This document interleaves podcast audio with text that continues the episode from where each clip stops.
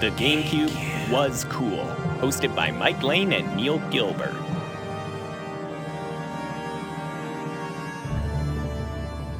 Mike, we're getting hit with the storm of the century right now. I'm a little bit nervous. Uh, although I can't be nervous because on episode like four, I said if you're scared of storms in Ontario, you're either six years old or a dog. Are you scared of this storm? You said you just got hit with some wind. Are you okay? Just got hit with some wind. Yeah, the I mean, I being inside, I'm okay. You can be scared of a storm if you're outside. Mm-hmm. Oh, absolutely. I mean, I was just driving through it, so that was scary. Like just a little bit of a whiteout in the wind. Like I, there were milk crates all over the place. Not sure what what that means, but there's some milk that went missing or something. I don't know. It's like uh, the worst picture that I've ever seen in my life is all these cars underneath an overpass yes. waiting for a storm to pass. That is like so infuriating. Mm-hmm. Yeah, I think that was because of a lightning storm, and uh, in in a car, you're you're pretty much safest in a storm in a car, unless there's mad winds like yep. right now. That is literally the safest sp- spot you can be. Is and if you're car. under an underpass, you're now increasing the danger of being in a car by one thousand percent. Because if that underpass collapses, yeah. your car's not going to do dick. I know, I know it's and also you're like completely ruining it for everyone else on the highway. Like, mm-hmm. what are you doing? Mm-hmm. Like, can you imagine being behind? I, I would be so infuriated if I was behind those cars. Yeah, I'm picturing the photo that you you're, you're referencing, and I think that they the the idiots underneath the underpass were smart and nice enough to uh, to leave one lane for anybody willing to go on through the storm in their vehicle. Some some people sometimes, man. Anyway, Mike, today's a big or this week is a big week. It's we're celebrating the 19th anniversary of the GameCube.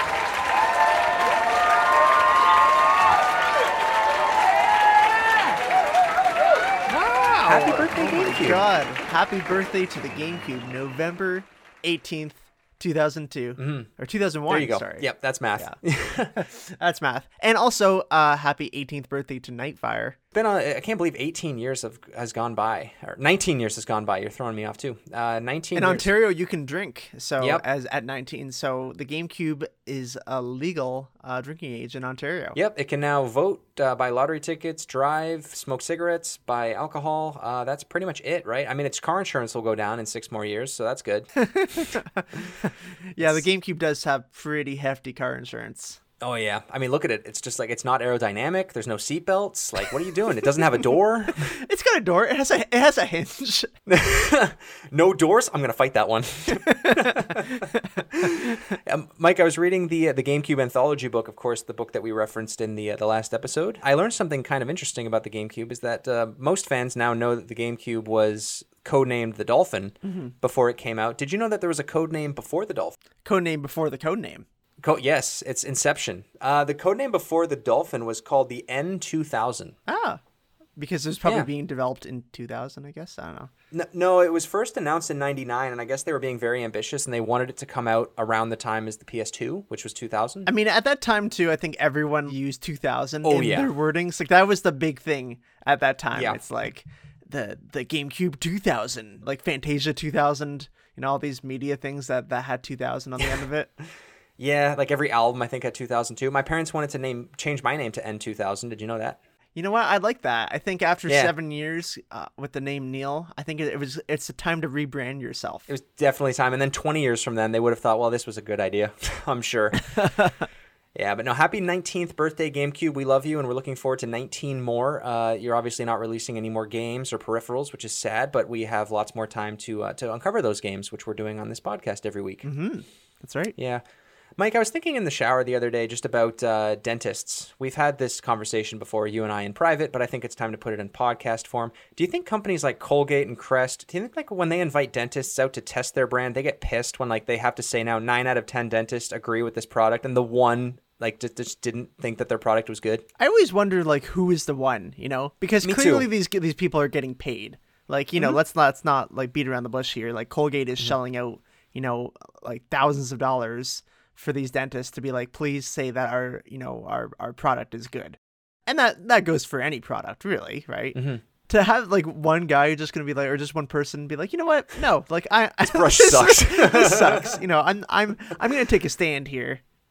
Yeah, I, I don't know. Like I just feel like as a marketing, if I if I was in I'm in marketing and if I invited like ten dentists, which is already a tough thing to do, like invite ten dentists to get together and like try out this spin brush And then like nine of them are like great product, you know, prevents gingivitis, good for your teeth, good for your gums, good for the enamel. And then this one dentist just shaking their head off to the side, smoking a cigarette, like, no, this this this brush sucks, man. I can't I can't give it my thumbs up. And now they have to say in their commercials, nine out of ten dentists as they look at the one that's just like not a good, not a good product. Not a good product. product. I've had two dentists in my life, one when I was a kid and one now as an adult both dentists there have all told me the exact same thing. You know, brush twice a day, floss every day. I just can't wait to get to a dentist that tells me like not to do either of those things because he's the one dentist that's like never floss. That's that's bad. Don't floss. I, I highly recommend you do not. Oh, floss. I, lo- I love I love the radical dentists or just radical doctors. Like radical dentists. it kind of it kind of brings me back to something that I I learned a long time ago. Mm-hmm. I was friends with this woman. She was a doctor, and I remember talking to her about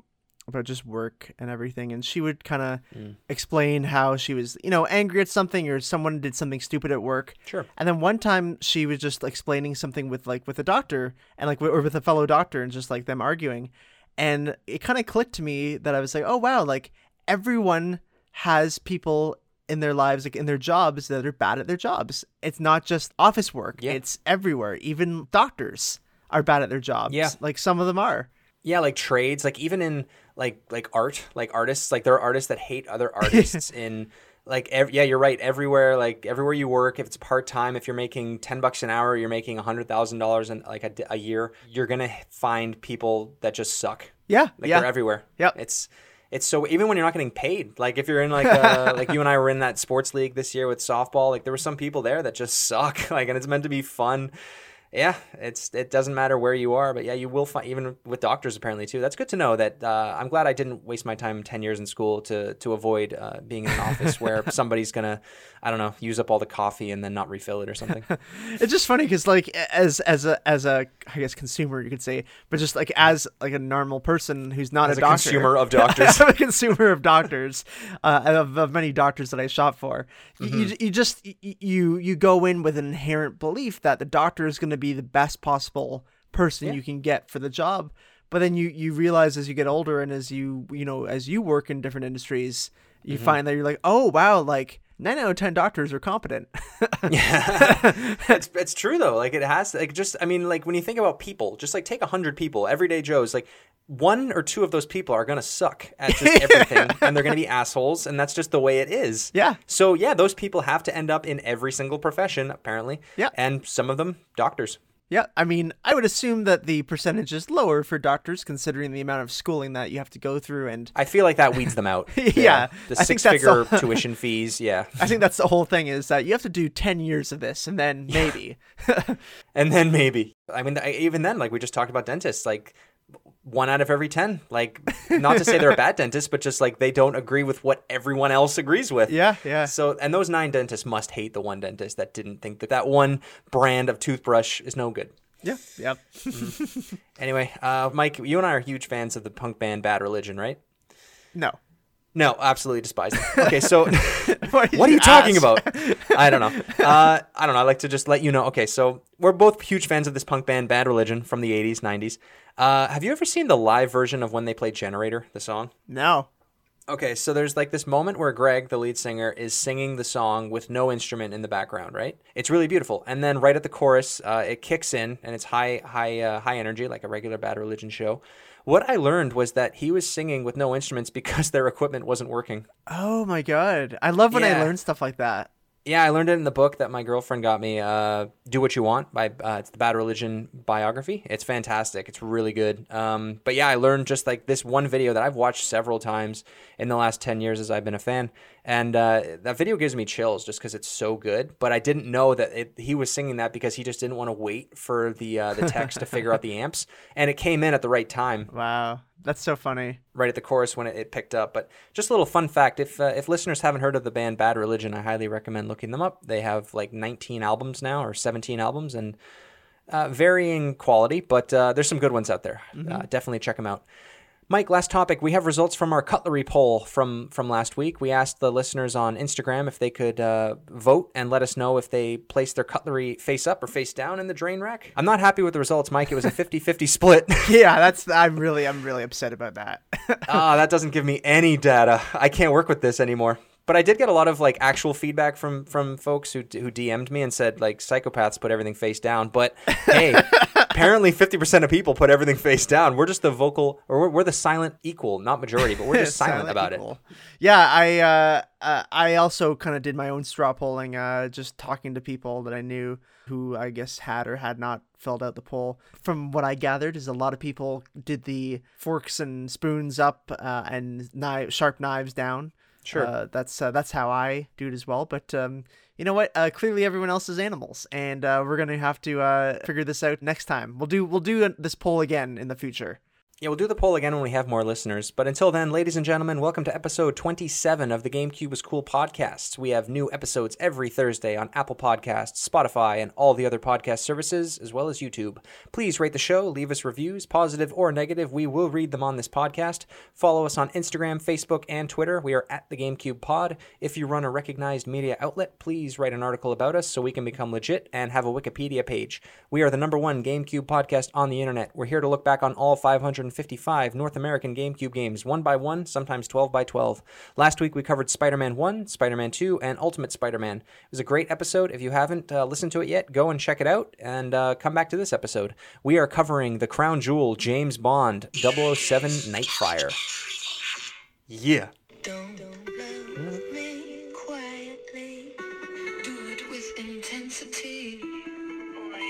Mm. That's right. That's right, folks. This is the crown jewel of the GameCube for Neil and I. This is 007 Nightfire, one of the greatest games ever made. I think the greatest shooter ever made, uh, mm-hmm. coming out exactly 18 years ago. Mm-hmm. To this day.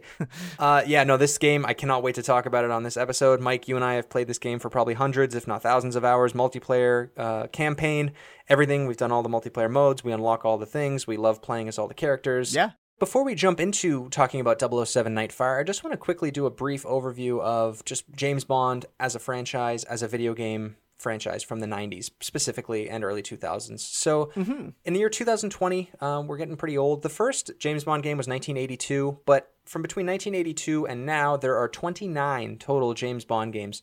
Uh, they range from good to great uh, to very bad, depending on where you're playing them. But uh, very bad for a lot of them. very bad for a lot of them, yeah. But the the era of James Bond games that we're talking about today is mostly going to be the EA era. Obviously, one game. EA uh, Nightfire published the game. So in 1999, Electronic Arts bought the video game rights to James Bond. Later on, seven years later, in 2006, Activision purchased the James Bond license, where most people don't really consider the 2006 to 2013 era of Bond games particularly good.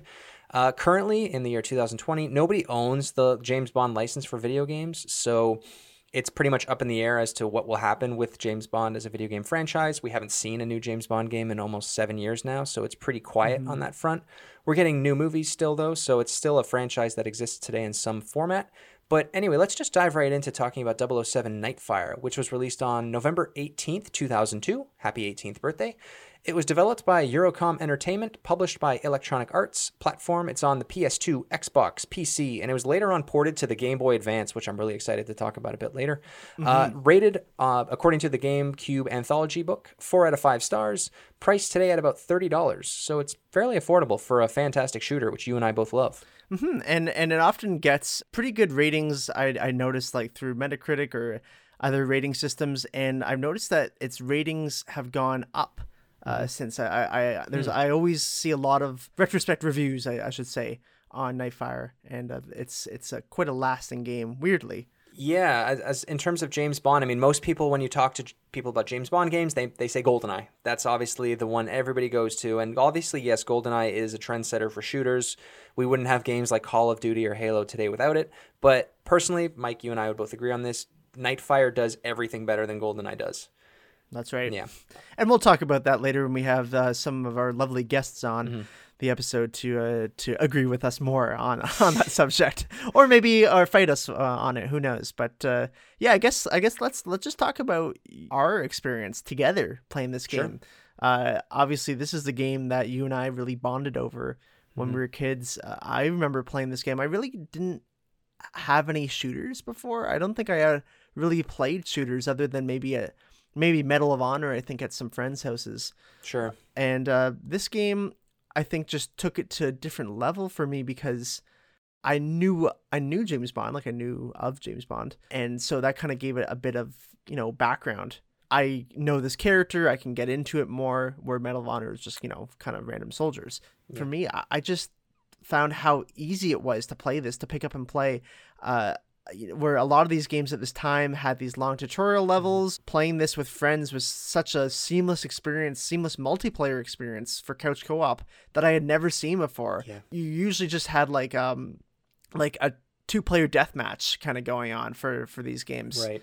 Uh, I, I know mm-hmm. obviously GoldenEye did the four player split screen. It didn't have bots, right? There was no bots that you could put in. No, no, GoldenEye you had to play with three other yeah. friends or one other person, which wasn't. yeah, fun. exactly. So that that was that was a huge thing for me that really opened my mind up to the games in general. Was the fact that you can have these AI bots, which we used to call all bots. I don't know if you remember. I do, and I, that was unironic too, because I used to think that I didn't know what an AI in 2003. I got this game. I didn't know what an AI bot meant. No, just that that term was not in our vocabulary yet.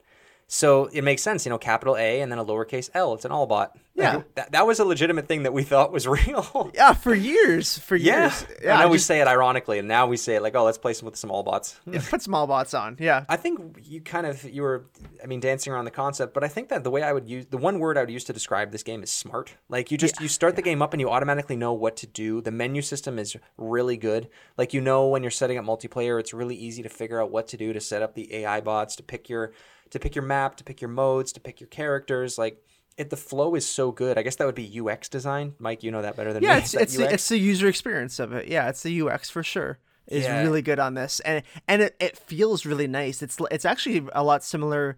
Um, friend of the show Nathaniel talked about this on the Melee episode, mm-hmm. and uh, it's that's what I always kind of go back to is that the Nightfire's menu system is very similar to Melee's. It you know, is. very very smooth, very like um, mm-hmm. emphatic almost when you're clicking things. It, it was, uh, you know, a lot of these menu systems in the early 2000s were really clunky yes and and just so over graphically done you know because this was a time that you finally have room on these systems to to just do whatever you want as an artist or a designer mm-hmm. and um and you know people took that way too far like you think like the tony hawk games yeah it works well obviously the the, the experience the ux is there but the the UI, like the the interface part of it, was was just so messy, so clunky. Mm-hmm. Yeah, this game kind of brought shooter menus into the next generation. I think like this isn't the first James Bond game to come out on this uh, on this system. There was uh, Agent Underfire, which we'll talk about in a later episode. We're going to do another James Bond episode in the future. We should probably say that with the other James Bond games. We just want to put a spotlight on Nightfire, which we think is the best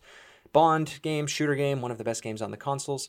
But no, we were ga- supposed to do uh, James Bond right before this, but then a pandemic happened and cancel or and postponed the new James Bond movie. So right, so you're gonna get us gushing about one of our favorite games of all time instead, which I think is a pretty good substitute.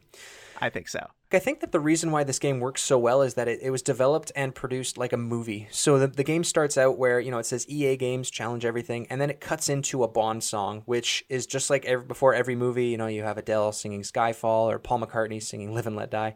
Um, this game starts off with a completely original song to the game. Since the game is an original story, it's not based on a movie or a book actually the first Bond game to feature an original song. The song's called Nearly Civilized. You were actually playing it at the beginning of the episode.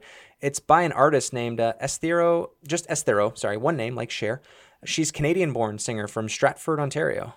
Oh, Stratford. Oh my God. Mm, so local she's basically Justin Bieber, is what you're saying. Pretty much, yeah. Or or us. Like we record from Ontario as well. Well, I mean, he's from Stratford too, right? That's so. true, but I mean, yeah. I like to think I, that we've heard more this song more often than any Justin Bieber songs. Uh, one hundred percent, we have. I mean, yes. so I I always thought. I mean, I know now, um, but when I was a kid, I always thought it was Evanescence singing this song. Oh wow, really? Because yeah, I don't know. It's it seems like an Evanescence song. You know, very much in that era too of "Wake Me Up Inside" or uh, "Bring Me to Life." Yeah, yeah, that, yeah. That's the era though of that Daredevil movie. Like that's definitely yeah. Well, Daredevil is literally 2002. So oh wow, okay, yeah. not as not as good a movie as this is a game. That's for sure. yeah, it is not Evanescence. It is Esthero. That's that's a really good way to, to describe it. Is that it, it the entire game feels like you're playing in a movie, mm-hmm. and I, I had never experienced something something like that before I played this game. Like that's like you you hit it on the head right there. Mm-hmm. Yeah, and the cutscenes, like just it, everything works so smoothly, and they weren't working from a movie script, which I think helped with this game. They used Pierce Brosnan's likeness, obviously, but uh, it's not based on a movie that he was in. So they didn't like Spider-Man Two. How we said, you know, the story beats felt shoehorned in. That was because they received the script late. That didn't happen in this game because they got to work everything from the ground up, which obviously worked to their advantage. Yeah. Um, cutscenes were, you know, the writing was good, the voice acting was great, everything looked good, it's smooth. There's not, not a lot of frame rate issues. Just my early memories of the game before we jump into our callers. Um, I got this game Christmas of 2003, so I had just received my GameCube. I remember I got Nightfire and I got Medal of Honor Frontline, I think mm-hmm. is the subtitle of that one. We played that game at my house a lot as well. Yeah, we did. Yeah. But but Nightfire was definitely the, my preferred game to play that Christmas. Uh, I remember hooking it up Christmas morning, popping it in, and just I, I said out loud to my brother who we were playing with together. He said, or I said, uh, I, "Man, graphics are never going to get better than this." and they never did. They never no, did. they never did. It. Games plateaued in 2003 or 2002. but uh, yeah, and, and since then it just something about it, man. Like you and I go back to it every time we, or almost every time we hang out. We introduce new friends to it.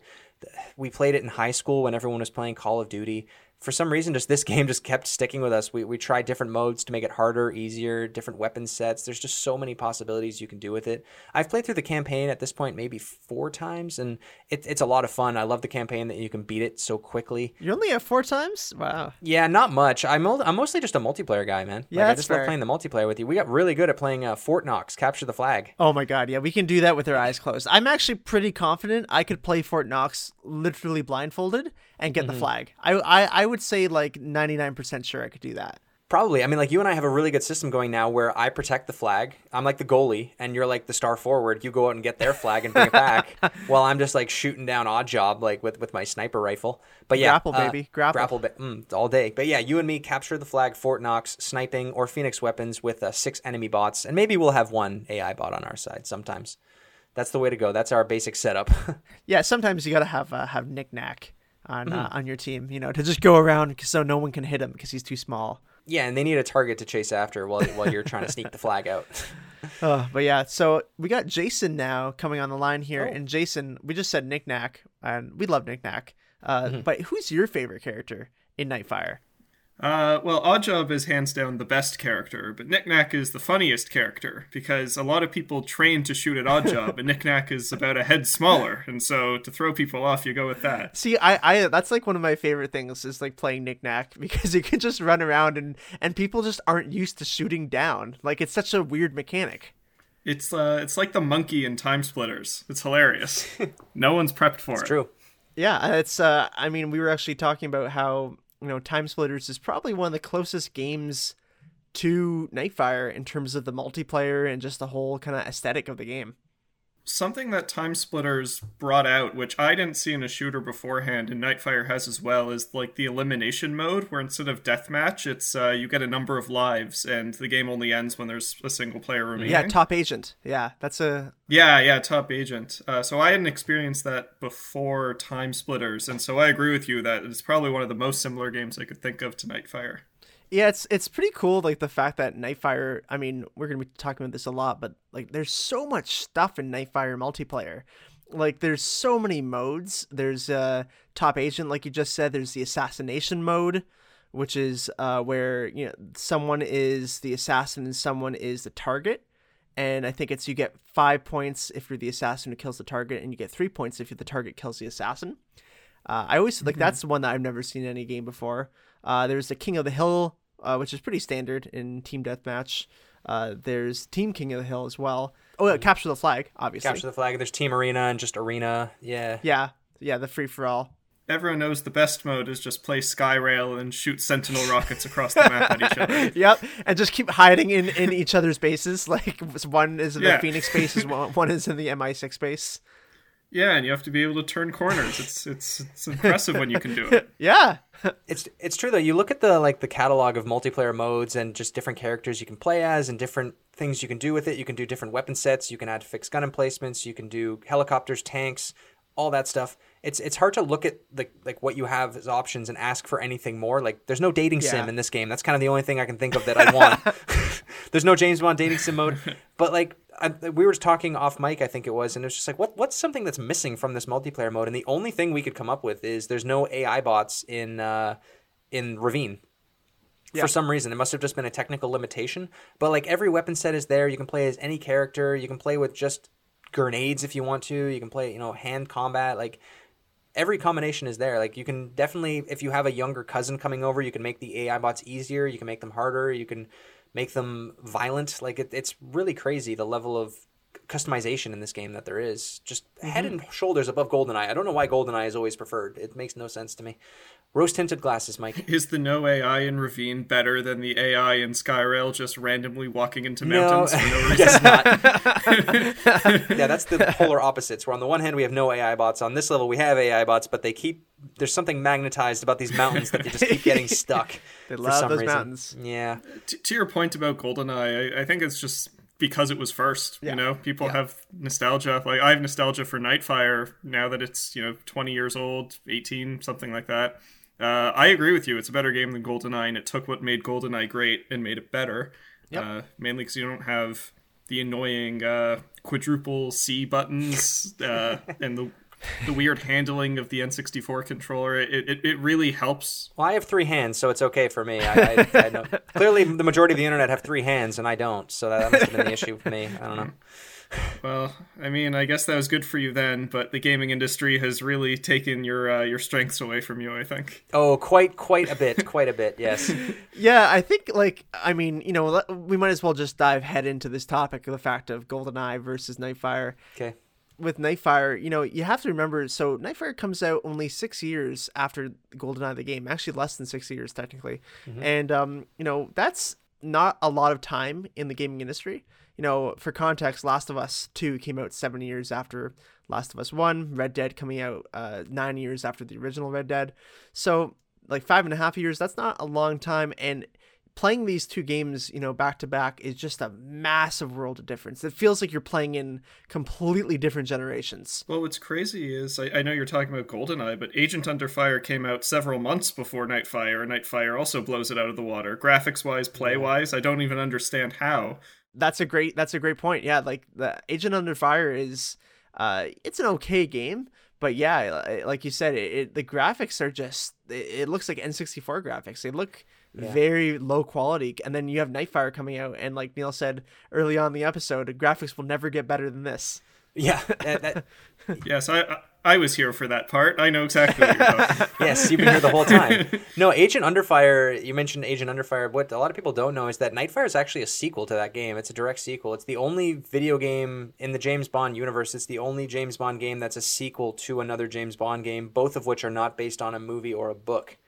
So there's actually Easter eggs to Agent Underfire in Nightfire, um, which you can find. i did not know that Yeah, but I think that the the reason why GoldenEye is considered the best game is because pe- this is when people stop playing James Bond games. I really do believe that. I think that people pl- people bought and played GoldenEye to death on the N64, and it's a beloved game, no doubt about it. But then GoldenEye came out. Uh, Tomorrow Never Dies was a game. It wasn't on N64. The World Is Not Enough was the game that was on N64 that sold relatively well because everyone played GoldenEye. It wasn't very good. They also made games on PlayStation, like The World Is Not Enough. They made 007 Racing, I'm just gonna let that sink in. then they made it's it's not a racing game. It's a James Bond game, but you can't leave your car, so it's all car missions. Wasn't great. I think it was okay. It was just weird. Then they made So it's Star Fox N64. basically, but that that's a good game. Um, then they made uh, 007 Agent Under Fire, which again was okay, not GoldenEye 2. So I think at this point, from 97 until 2001, we've seen James Bond games, another five or six James Bond games come out that weren't great. I think people just stopped playing them after that. They thought, okay, GoldenEye's it. I'm just going to play this. And then I'm either going to stop playing James Bond games or I'm going to give up gaming altogether. Um, but, and then I, don't, I just don't think people picked up Nightfire. They didn't pick up Everything or Nothing, which are both really good James Bond games. And then after that, the quality just dipped again. So I think it's almost like the melee argument where people played James Bond 007 GoldenEye, which is like the melee. And then new games came out, but that James Bond audience just kept saying, no, we're just going to keep not playing GoldenEye. We're just going to keep remembering GoldenEye more than these games are. So a that, that- bit, that's a bit like that. Yeah, yeah, I mean, think that's the issue.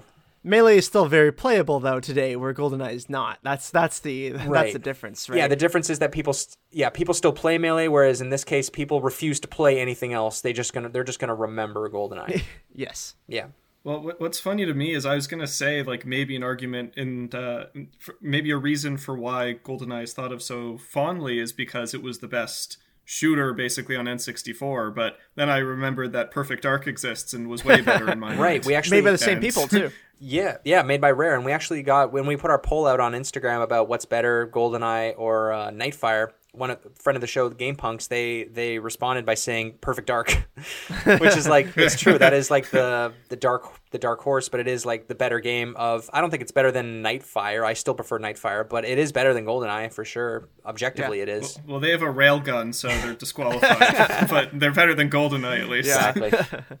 One thing I was gonna say is what separates Nightfire from things like that is like Die Another Day. What he drives an invisible car, I think was in that movie. Yes. Correct me if I'm Sounds wrong, right. but oh my god, at least Nightfire was somewhat grounded, I guess. well, the plot was was actually pretty good. Like, um, you know, and the characters were were, were pretty well done too. I think it, it it mixed the zaniness of normal kind of like Roger Moore Bond with like the you know subtlety of like the the kind of Goldeneye and a bit of the um a bit of the Sean Connery style too. Like they did a good job with with mixing bonds, which is a really hard thing to do. Yeah. And uh, like I mean, you definitely get the Moonraker vibes with the end of of, of Nightfire. no, that's grounded in reality. obviously. Obviously, Um, but yeah, so let's just, just let's just kind of talk about the the missions uh, and like the single player bit here, Jason. So obviously, Nightfire is known for multiplayer more than anything. But you know, what are your thoughts on the single player missions? Oh, I'm so glad you asked, and maybe this will make you glad you didn't have me on the Mario Sunshine episode. But you have 12, 12 missions, not too many, but they're each pretty lengthy, and they're all different. Yes, And it's so refreshing. You have escapes, you have rescues, you have like uh, you have driving that's not escapes. You have shootouts, you have stealth, you have whatever. Ma- Submarine. Mario Sunshine, which I told to you is i- is the worst Mario game of all time. Fight me, I don't care. Has three missions they just recycle throughout the entire game, and it is so awful to play. it's a good point. I mean, variety is the spice of life, so it's true. I, you're very you're very right with with Nightfire with like like that is something that I I've rarely seen in a single player, especially a shooter where the campaign comes last. Uh, you know, like really, like it's the last thing that gets made. It's multiplayer that makes the money. Um, the the usually these campaigns are so repetitive, and even the good campaigns have you know doses of repetitiveness in them. But uh, Nightfire, like yeah, like you said, like every level is different, and that's why I know that a lot of people have very strong opinions on different levels in Nightfire. And uh, even for example, the this the the uh, the levels where you could do it stealthily, you could also just kill everyone. Like you can. It, it was a very early iteration of basically choose how you want to complete this game, and it's not one of those stealth games where you know if you're alerted then you're dead. Like sort of maybe the later iterations of um, Metal Gear Solid Yeah. the other thing I really uh, really liked about it is it, uh, and I think Neil alluded to this as well, but it plays like a movie. It, it has its own theme music special to the game, which I don't really like, but it's there anyway. Yep. and it, it actually seems like it could. It's not a very difficult plot to understand, just mm-hmm. typical Madman stuff. But it, you know, it has more. It has more complexity than Skyfall, where it's just a guy wanting revenge. But they even have they even have little moments in the game where when you do something cool, like something blows up or you drive the car through a wall, it does like that pan around and it does the dun dun dun just like in the movies. And it shows the 007. exactly. Yeah, yeah. When you do the bond Exactly. He move. did the like when you go through the grapple hook and you knock a guy out, it does dun dun dun. It's just like like little audio cues like that that make it feel more like a movie, makes you feel more like Spider Man. It's just such a cool thing to do in, in the game, and I think it doesn't. The campaign doesn't overstay its welcome. Like I almost get exhausted when I hear that a first person campaign Nowadays, it's like, yeah, it's 15 to 20 hours. It's like, okay, that's like five hours too long. Like, I think a 10 hour campaign in a first person shooter is perfect. Get in, get out. Nightfire, I think, is about, what, seven hours? It takes you like six and a half to seven and a half hours to beat, which is perfect. It's 12 missions, nine if you bought the PC version for whatever reason. They took out the driving, le- um, I almost said driving lessons. They took out the driving levels in the PC version. Um, but yeah, you're right. It's such a good, just like it takes you from a, a break in mission to an escape mission to a car mission to a stealth mission to, and it just keeps going just like a Bond film. It has chapters, which is really cool. My personal favorite level though is Chain Reaction, which I've never played a level like this in any other game before, which is when you're in like this docking area and it's morning, so it's like the sun is just coming up. It's a really cool lighting effect in, in the level. The shadows are pretty too. And your job is to yeah. or your your objective, I guess, is to sneak through the entire dock area without being seen by the snipers up top on the cranes. And you have to kill the snipers when they're not looking. And then you also have to know where they are because if you go into their field of vision, you get caught. So hard, really hard, them. and it's yeah, that's a hard. Yeah, level. and it's not like in modern day games now or like certain games where they'll kind of have like a flashlight or like you can see where they're looking in some way. They have like a searchlight or something so you can tell where to look. Like you have to know where the guys in the towers are. So you have to play the level multiple times and get killed to know where everyone is and kill them, take them all out so you can eventually just walk across the docks. It's just such a cleverly designed level. It's my favorite one by far. I did that yesterday. Nice. I got platinum on it. Ooh, congratulations. in prep for this podcast? Of course. so Jason, do you then have a favorite level that you'd like to talk about? Storming Drake's castle. Oh, the sure. opening level. Yeah, the opening level is really really yeah. good. Well, technically not the opening level because there's the yeah Paris the open, prelude. The, yeah, that one's okay. But yeah, that that's that's amazing. I love that one. Mm-hmm my favorite run through it was uh, I, I tried to do a stealth way around it and I just limited myself to the uh, the taser keys and only used that and it was so much fun. That's the thing like I, I I could play that mission you know blindfolded. I've done that so many times. I've done it so many different ways and that's like that's the best part about this game is that like you said you can do it whatever way you want. You can go in and you can just kill everyone in front of you.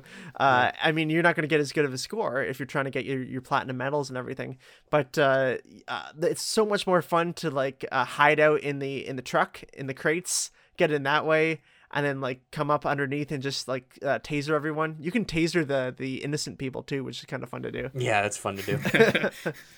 Like in Roller Coaster Tycoon, where you just make a custom roller coaster into a pool yeah. of water, drown everyone. Exactly. just want to see the world burn sometimes. So, so my my favorite then would have to be Night Shift which is that's the one where you're in the office building and it's only stealth. You can't shoot anyone. Oh, right. That's yeah, that's yeah. by far my favorite level. You have to knock people out, right? Like you have yep. to give them a chokehold or something. Or you stun them. You stun them. Right? You can either stun them or you can just punch them in the face. Yeah, which is my favorite thing to do because you can do it while running. Uh, and, and, so I always do that, and it's funny because it's like, hey, someone's there, and then just like punch them out. yeah, yeah, and you also have to avoid like the cameras, right? The security cameras are looking too. Yes, yeah, yeah. The security cameras are looking. Uh, it's I can I played that the other day. I can do that mission in under four minutes. Uh, nice. So maybe maybe I'll post that on Instagram. That's got a really cool ending to the level too, right? Because the uh, building spoilers for Nightfire, but the building gets uh the building gets like attacked by a helicopter, right? Yes. And then yeah, that's a really cool ending to that level. It's really satisfying. And you can take down the helicopters if you want to. Yep. It's just kind of fun. I feel like if someone's listening to a podcast episode about Nightfire, they know it's going to be spoiler. Yeah, and, yeah. and you can and, already uh, tell how it's spoiler warning is. Yeah. yeah. You're saying Bond lives? It's, it's mind mind boggling. I know. did Did you ever did Did you ever play Bond spacesuit on uh like when it was just multiplayer? I always like no. playing as Bond spacesuit. That was a why you're like the biggest target he he seems to be the most overpowered bot, if I remember correctly. He like, is. He, always, he is the most overpowered. He's so powerful. Yeah. Which I mean, technically, I, mean, I guess makes sense. He's the last level. Yeah. Yeah, I mean, when you're Oddjob, no one's powerful, but still. yeah, let's talk about Oddjob for a second. Uh, so obviously, Oddjob is most people's favorite character, uh, and the fact that you can like throw the hat. When you played multiplayer, it was either everyone gets to be Oddjob or no one gets to be Oddjob because the game was broken. I mean, yeah, obviously, my cousins and I, who we'll have on soon in the show, uh, all three of us would would often play Oddjob and often just like play a round of hats only, which is something yeah. I, I was like. That was what something I wish that you could set as a mode was melee only. Something that most games now have, but uh, at the time you couldn't do just only melee in uh in Nightfire. I mean, I think you could turn guns off, couldn't you? No, you couldn't turn them off completely. You could you could have uh, explosives too, which is the handheld explosives only. which is That was a nightmare. So nightmare. funny. I was actually going to uh, speak to this, Yeah. Mike, about uh, one of our last experiences playing Nightfire together.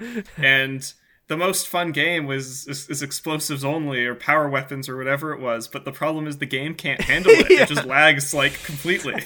on Phoenix Base. Yeah, that is like Yeah, the yeah, most fun ever. Oh my god, it's so much fun to play because yeah, the game just like is so close to just completely breaking. You can hear, you know, uh, uh, one thing I love about old game consoles um, is just like hearing the console, you know, run the game and struggle.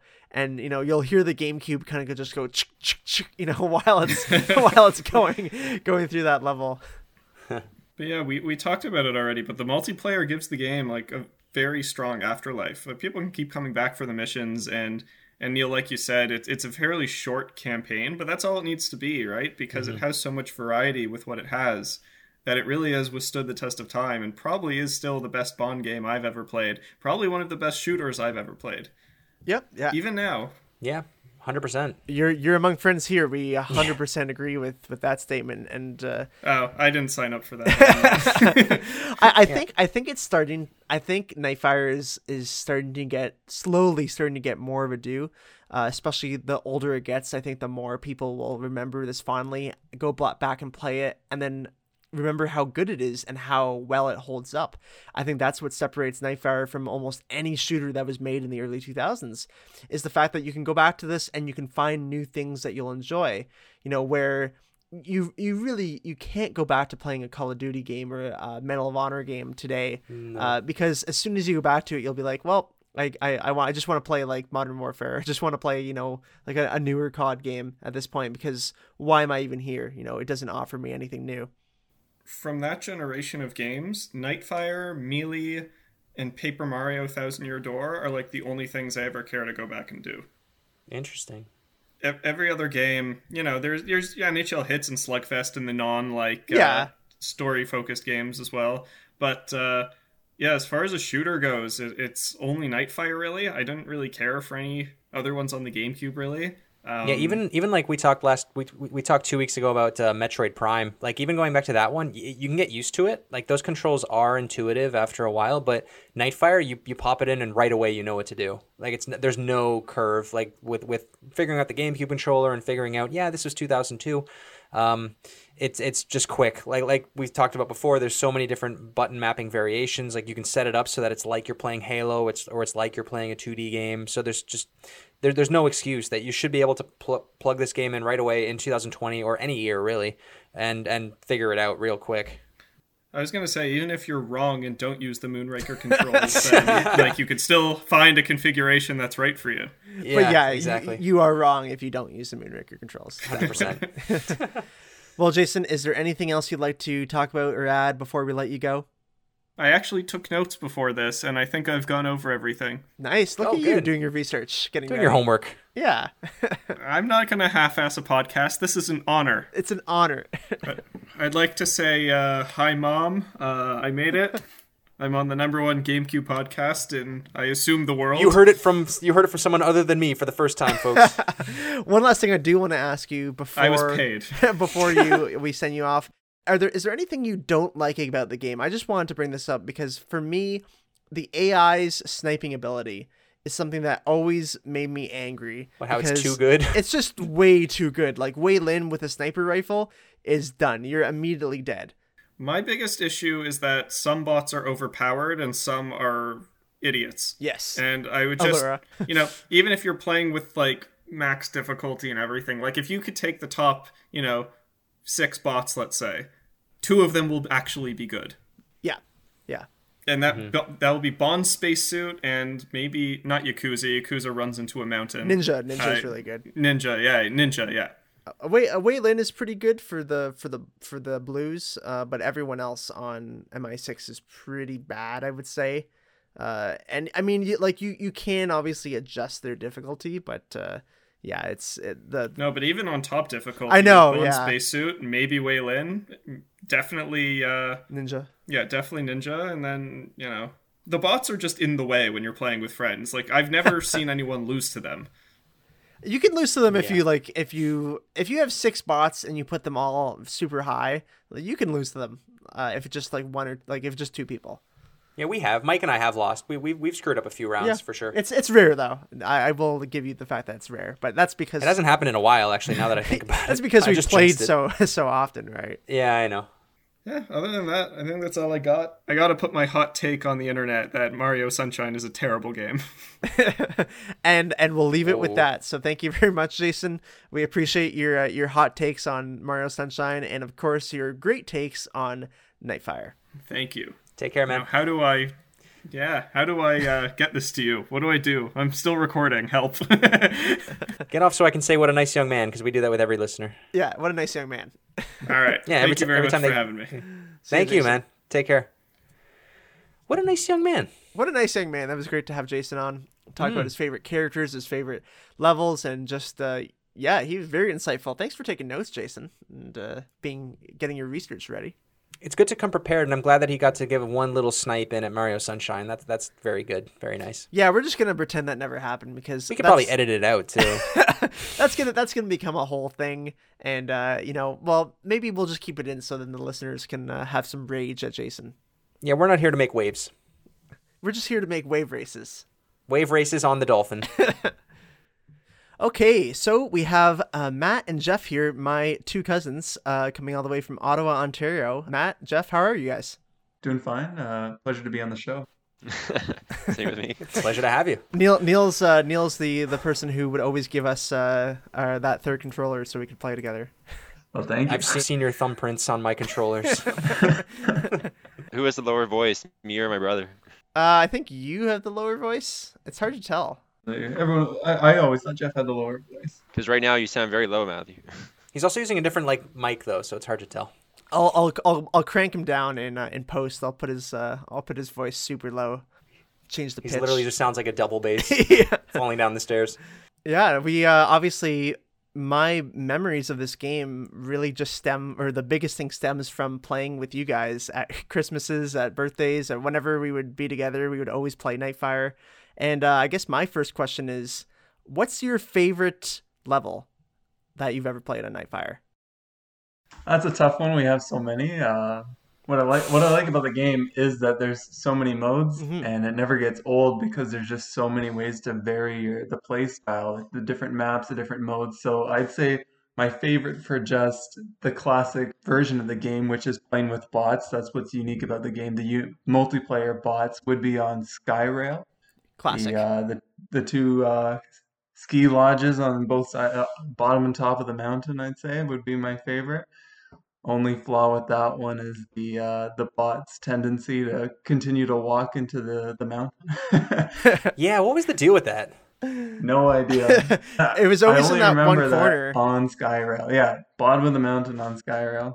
And, and you would take like five minutes to line up your scope to just like, headshot ninja right in the back of the head and kill him one, one, one hit.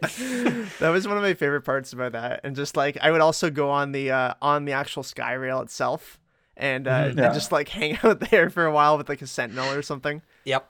But then, like, if explosives are turned on, you just start getting hit all of a sudden. You can't get out. You can't. You, if you jump out, you die when you hit the ground. It's like you're like a fish in a barrel. A mechanic I would have liked to see for that is the the bots being able to use the sky rail though. That that would add another element. If you see them going around the map and the sky rail sniping you rather than going their their typical route of going along the right side of the mountains and you, you know where they're gonna come Yeah. out every time. So yeah. I wish I wish they could have used some of those elements to the game, the sky rail, the helicopter and the tanks and uh the fixed gun emplacements. yeah it was weird that they uh, i mean i get why the bots couldn't use the helicopter and the tanks but Yeah, uh that'd be a little unfair y- maybe. yeah but Yeah, a little bit. but using the uh, the gun emplacements like i feel that wouldn't be crazy to do like that shouldn't be that hard no.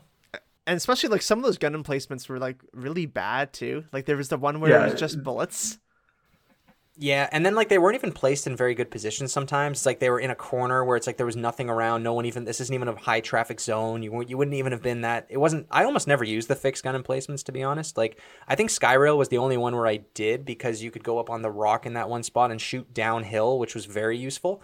But of the other levels, I don't know if any of them I was ever really attracted to them because there was there was a rocket launcher one, a machine gun, and then like a laser gun one, right? There's just the three. Can't tell you how many times I've killed myself on Skyrail on top of the rock, and you, just, you just shoot your feet. right. I think there's also the one that is like the kind of the the heat seeker. I think that one also has a. a Oh yeah, okay, Yeah. you're right. Yeah, like the Which scorpion. always yeah. yeah tended to pop up in Ravine always. so just spam that at the other castle. Oh yeah, that's right. It's at the bottom of the sky rail for the yeah, because that's right. There's a sky rail on Ravine too, which is Yep. which is kind of cool. Like Ravine, there was like that play a game of chicken where it's like someone has to go either across the sky rail where you're just out in the open, or you go across that like rock bridge where you just have to run.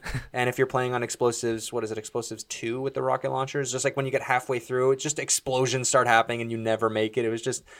Yeah, that was such a hard level because you, you just couldn't get to the other side at all unless like everyone's dead and you have to sprint it. The one thing about uh, Ravine that I always, me and especially me and Matthew did all the time, was we would be both be Oddjob, and we would both uh, try and hit each other from the across the map with our hats. After 15 years of playing the game, we got pretty good. That it was actually a threat to throw the cross map hat. You can cross map hat somebody. Yeah, yeah. Matt Matt is Wow. especially good at it. I I I, Yeah. I can do it okay, but he can like because there's a bit of a curvature to the map as well. Uh, or to the the hat, I should There's say. some wind. yeah. Some well, because it's weird. Because if you like jump and you throw the hat, uh, it'll actually like do it'll it'll be thrown differently than if you just throw the hat standing. Wow, it's like a curveball. Yeah. What? I almost never play as Oddjob. Now, Mike Mike is such a good friend that every time we play, Mike lets me play as Bond. That- that's a good. That's a best friend right there. He's like, "Oh, you be Bond. I'll be I'll be uh, Alura or Dominique or whoever." Yeah, I'm okay with It's It's been years since I played and I haven't chosen Oddjob. I'll tell the hat, the hat for me is the the tomahawk equivalent in Call of Duty, the cross map tomahawk. Except with the hat, you actually, for me at least, after 15 years of practice, you actually have a chance of hitting the guy. It's not just a waste of your tomahawk. I got I got pretty good at using the rifles without scoping. I, I could quick or what is that quick scope? I guess. yeah, is the with term. with, Like, Yeah. just a tactical sniper. Yeah, I got pretty good with the tactical sniper. That's one of my favorite weapons in the game. But my favorite weapon in the game would have to be the Advanced Individual Munitions System 20, also known as the AIMS 20. I didn't. for I. I, I had no idea what it stood for. I, I had to look that up. But yeah, Now we know. that's my favorite weapon. Yeah, now you know because you can switch between uh, like a like a semi-automatic rifle and then uh, just a grenade launcher. Uh, Jeff, uh, uh, what are your thoughts about Ravine? I know you're not the biggest fan of Ravine. Isn't Ravine the one where there's a, a bridge in the middle? And That's it's right. like one Yep. versus one? Over the ravine, yes. Yeah, that's like one of my favorite ones. Oh, you like that one? Okay. I like when I faced you guys, just everyone versus everybody. Which is Jeff hiding underneath the stairs and us trying to find him. And then there's a spot where you can fall and like no one can get you in this certain Yeah. spot. Right next to the sky rail.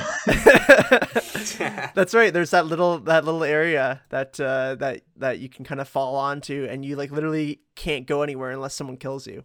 Yeah, you have to jump off. a- Yeah. So you camp there with a sentinel. You do your eight sentinel missiles, and then you jump off, and nobody gets the point for killing you. And So- you guys were a team once, you two versus me, and you guys just try to kill each other.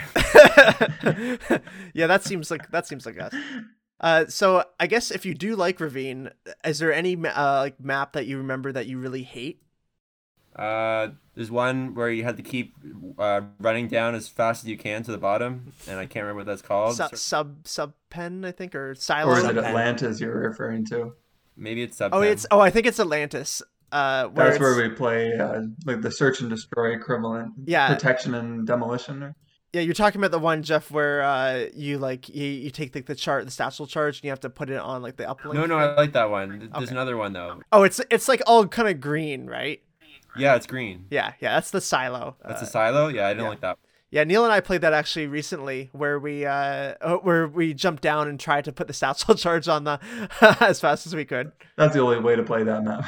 I got really good at that actually. I think I won the most points. I used to win that one. That's a good one. That's fun. You just have to fall and not die. And then it's hard though. it is, yeah. I think I think you were just taking all the hits for me, and I was I was detaching the satchel charge onto the whatever satellite dish you were supposed to do.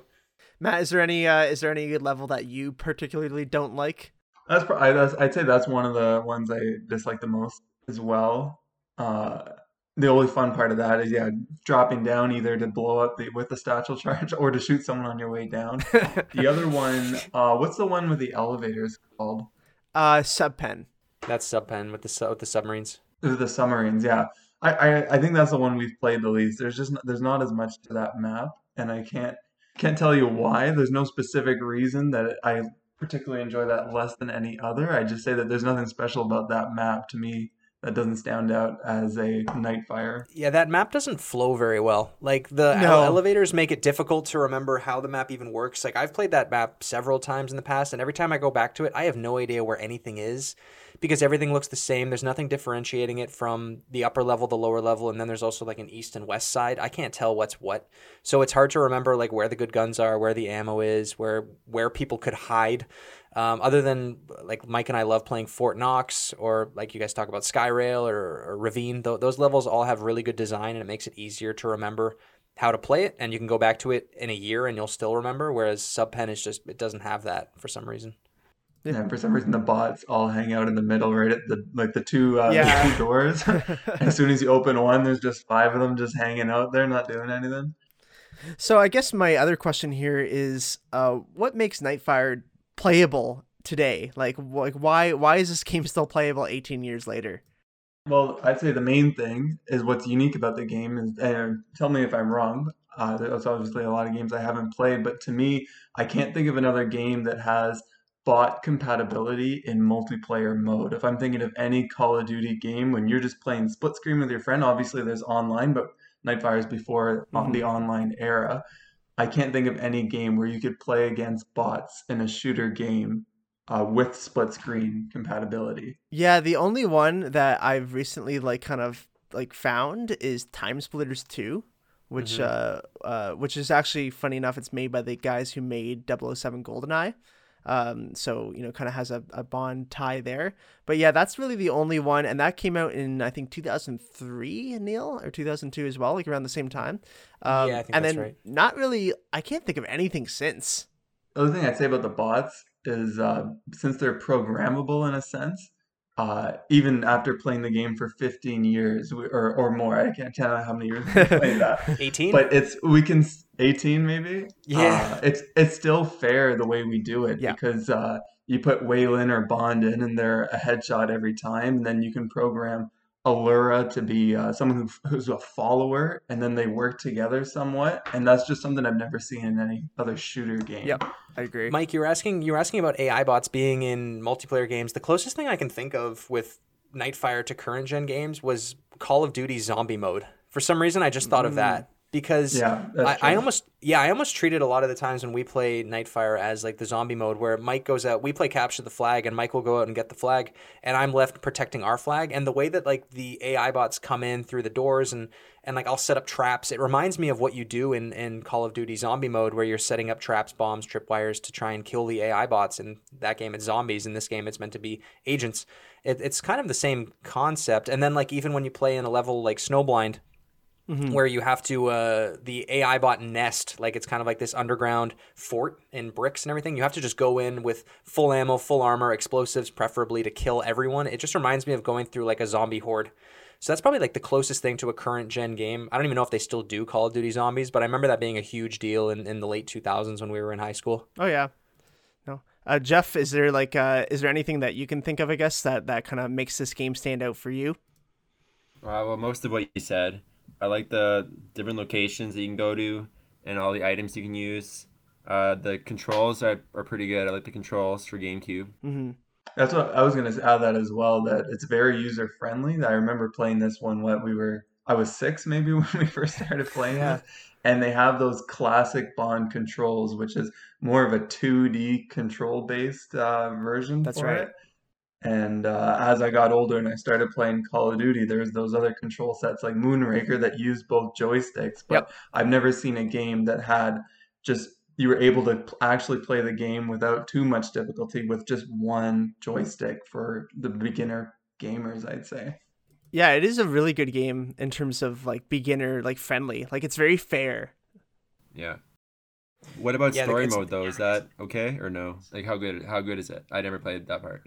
Oh yeah, I guess yeah, I guess you you would have never played it. I, I I personally love it. Like Neil and I have played it about like you know like well Neil said he's only played through story mode four times.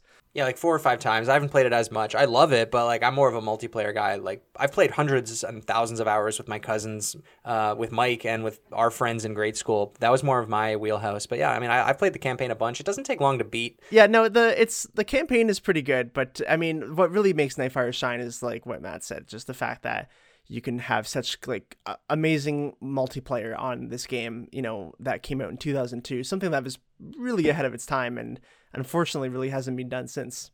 Wow, 18 years ago. Wow. Yeah, I know. It's, I uh, I actually have some good pictures uh, that my uh, I guess my dad has taken over the years of like the three of us uh, playing uh, in the basement. I'm playing Nightfire. One one per year, or at least one. per at year. least one per year. So And I, I actually forgot about that memory, like just a childhood memory of mine that I guess I haven't really thought of just because we're older now. But I remember every year around Christmas time, Mike would come over to my place asking to borrow a controller, and that was why it was so that you, he could play with you guys at, at his house, which is really funny how it's coming up again.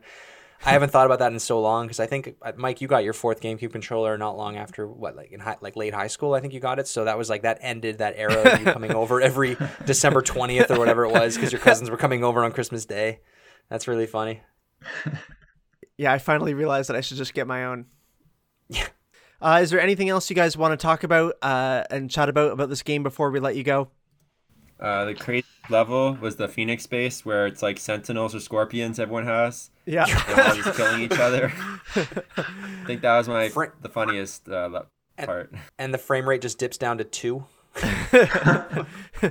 yeah, just like a terrible uh like it's it's like hilarious but also terrible because yeah, like nothing can happen while you're shooting and it just like uh especially the bots because they're really funny cuz they they blow themselves up with their uh their explosives.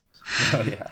just two more mechanics that I really haven't seen in other games. Uh, Mhm. One is uh, the fact that Nick Nack is a character, just uh, having smaller characters in the game, and for some reason that makes them the best character available since nobody's able to target them. Just just purely due to size. That's not something I've ever seen. Yeah. Uh, and that's just hilarious. It's so funny to see Nick Nack running around and he's just up to everybody's knees. I Uh, love that. And the gadgets. So I know in the in the story mode, there's a whole set of gadgets, but the fact that you're able to use the grapple as well during the game, for me, that's the James that's the James Bond experience of the multiplayer. Yes. That's the only thing that really makes it different than any other shooter game. Is that you pull out your cell phone and you grapple up to the buildings. I always uh, I always really appreciated that mechanic. I love that. I always love that too. Je- Jeff could never get it right though. No, I can't. yeah, you got to hit that hook just right. And I think they did put it into everything or nothing. That the grapple hook is also in that. Uh, could be wrong. It might also, yeah, it might also be an Agent Under Fire. I'm not as well versed on that game at all. But that, yeah, it, grapple hooks in games is just so damn cool. Like Yeah. that should just be. It makes you feel like Spider Man. So I think that they should just they should just do it all the time, as often as possible. But they put a grapple hook in the new Doom game. It's at the end of your shotgun, which is pretty dope. Yeah, it's uh, it's weird that you don't see it in as many things. Like you see it in like Just Cause. Like that's what I like. That's why I actually really like Just Cause Three and Just Cause Two because you can grapple like James Bond, but even like crazier, obviously, because it's uh, next gen. But It's yeah. because games are always trying to be just so real. Like they're trying to like take away as much zany goofiness because grapple hooks really don't make any sense. Like they're not realistic. Like you can't just fly from the air and grapple a hook and then get pulled to it without ripping. Well, you can. I, I don't know. But like th- there's a lot of like what do you call them? Um, kind of like in The Last of Us where you have a just a rope with a hook and then you climb up a wall. Like that's a little bit more. It's not as fun though. So No, yeah, because games, especially James Bond games, are meant to be Yeah. Mm-hmm. like it's escapism almost, right? It's just supposed to be zany, but with some, you know, some gr- ground to reality. we need more grapple hooks in games. Clearly. Clearly. Mm. well, uh, thank you so much, Matt and Jeff, for coming on today. Really appreciate it. Uh, thanks for your insights, and uh, we hope to have you on again sometime. Yeah, we'd love Thank that. Love that. Thanks for having us. Yeah, no problem. Take care, guys. See guys. you later. See ya. What's what? What nice young men. hmm Yes, my cousins Matthew and Jeffrey coming on to talk about the greatest game of all time, Nightfire. Yeah. and uh, it's it's yeah, it's it was very kind of cool to reminisce with them a little bit on uh, levels and especially on the ravine, because yeah, the three of us would play ravine constantly as kids and always like like Jeff kind of brought up the fact that it would be like two versus one or something, uh, or we would just like do free for all. and uh, uh, and it would just be me and Matthew fighting each other, and then, and then Jeff would be like hiding somewhere, but then he'd end up winning because we play like top Asian or something, right? Which is where you uh, it's like the one people with the person with the least kills wins or least the most amount of Least lives. deaths. Yeah, least yeah, deaths. yeah, yeah, thank least you. deaths. And is Jeffrey? The, I don't know your cousins all that well. Is he the younger one of you guys? No, Jeff is the older one. So Matt's the youngest of the three Yeah, of you. yeah. Okay, yeah, because I, I did the same thing with my cousins uh, on my mom's side. We used to see them every you know Easter, Thanksgiving, and Christmas, and we played a bunch of GameCube games. We'd play like 1080 Avalanche, Mario Kart, Mario Party, and Nightfire. And even to this day, my youngest cousin, he's um, geez, how old is he now? He might be I don't know 23 or something like that. But he uh, he still talks about Nightfire, and we haven't played it in probably close to I don't know 14 years now, 12 years. should've 'cause we had him on. playing game eh, it's okay.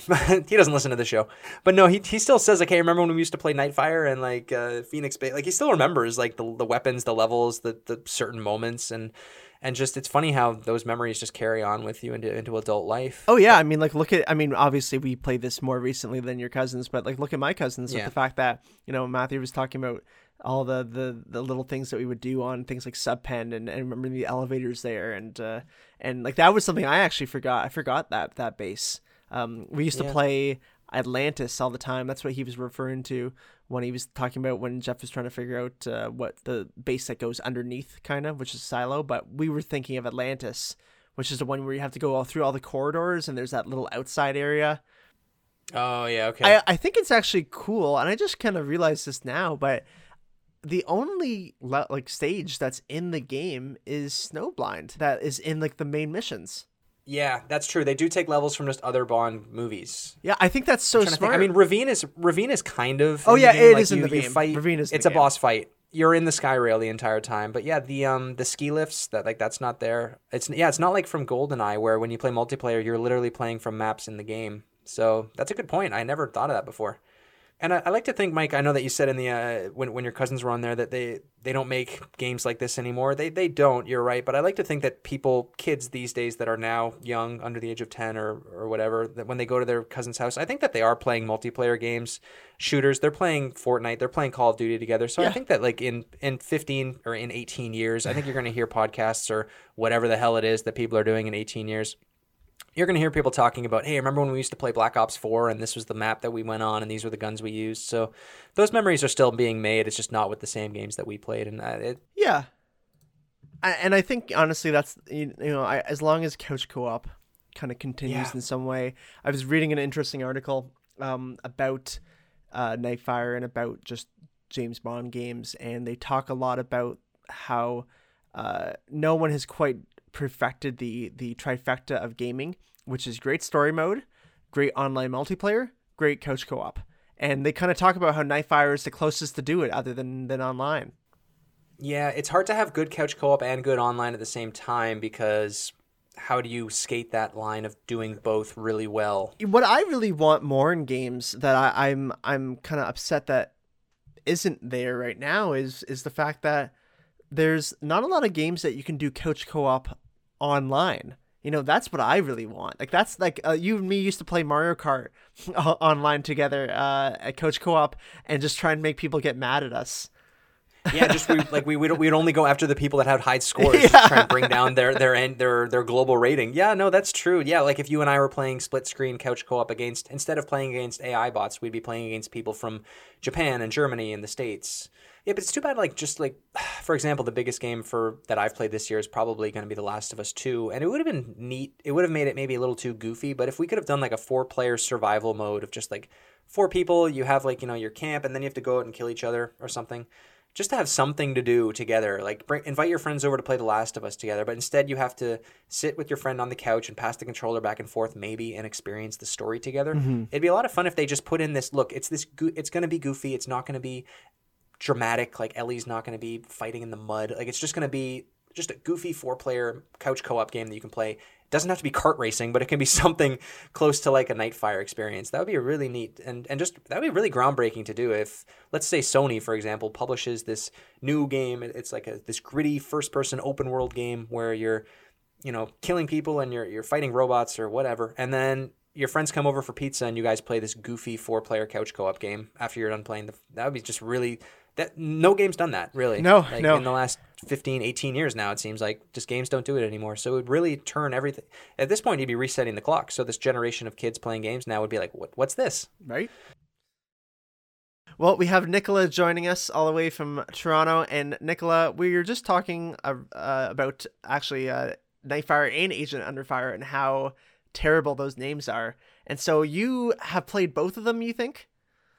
Yeah, actually. So that's something that I was, you know, wanted to clarify with you. I was like, which one are you talking about? Because I do have a memory of both of them. I know we had both of them, but looking back, I remember the covers being very similar and I remember it all being very similar. So I think that I have some antidotes from from both games and I'm probably melding them together in my mind just because it was, you know, in my mind interchangeable. And they came out around the same time, I think, too. Yeah, within uh, only a couple months of each other, actually which is pretty I'm gonna, crazy. I'm gonna die if your memories are actually like Halo. it's, it's, not even a James Bond game. It's like, oh, oh wait, oh, this isn't even this. This game. is the one with the guy with the green hat and the yellow visor. well, I've never played Halo, so that's you know, if I did have memories of Halo, that would be super weird. I mean, Marty Thompson has come on the show twice now, and he talks about the wrong game. so I guess yeah, let's just start off with your memories of your kind of your first memories of of either of these games. Yeah. Well, I mean, in general, like we we got the GameCube. I remember it was um, Christmas 2003 because it was right. It was the year right before my uh, youngest brother was born. Um, which is super weird to think about memories before your sibling was born. Um, Yeah. But Wow. uh, I know that for Christmas we got like I guess a family friendly game, which is Mario Party. Um, and I remember in the new year, um, we wanted, um, our dad always used to play like PC games. Um, and he played like first and third person shooting games. I remember he played Max Payne. I don't know if that is a game you guys know about. Yep. But we wanted something similar for the GameCube, me and my brother. Um, and I remember we went to uh, EB Games or whatever. Um, and this was, you know, the James Bond games. We we bought both of them, Agent Under Fire and uh, Nightfire. So I think yeah, we, we played both of them. So that's why I sort of have them both. They, they seem like the same game to me because Yeah. we played them sort of like simultaneously. And I just remember also getting like a lot of anxiety um, playing these shooting games because I always used to like watch them and then actually when you're playing them in first person, like you can't really see like who's behind you. You know what I mean? Like if you're playing Yeah. like like Mortal Kombat or something, you can see like you, your whole self and everyone around you.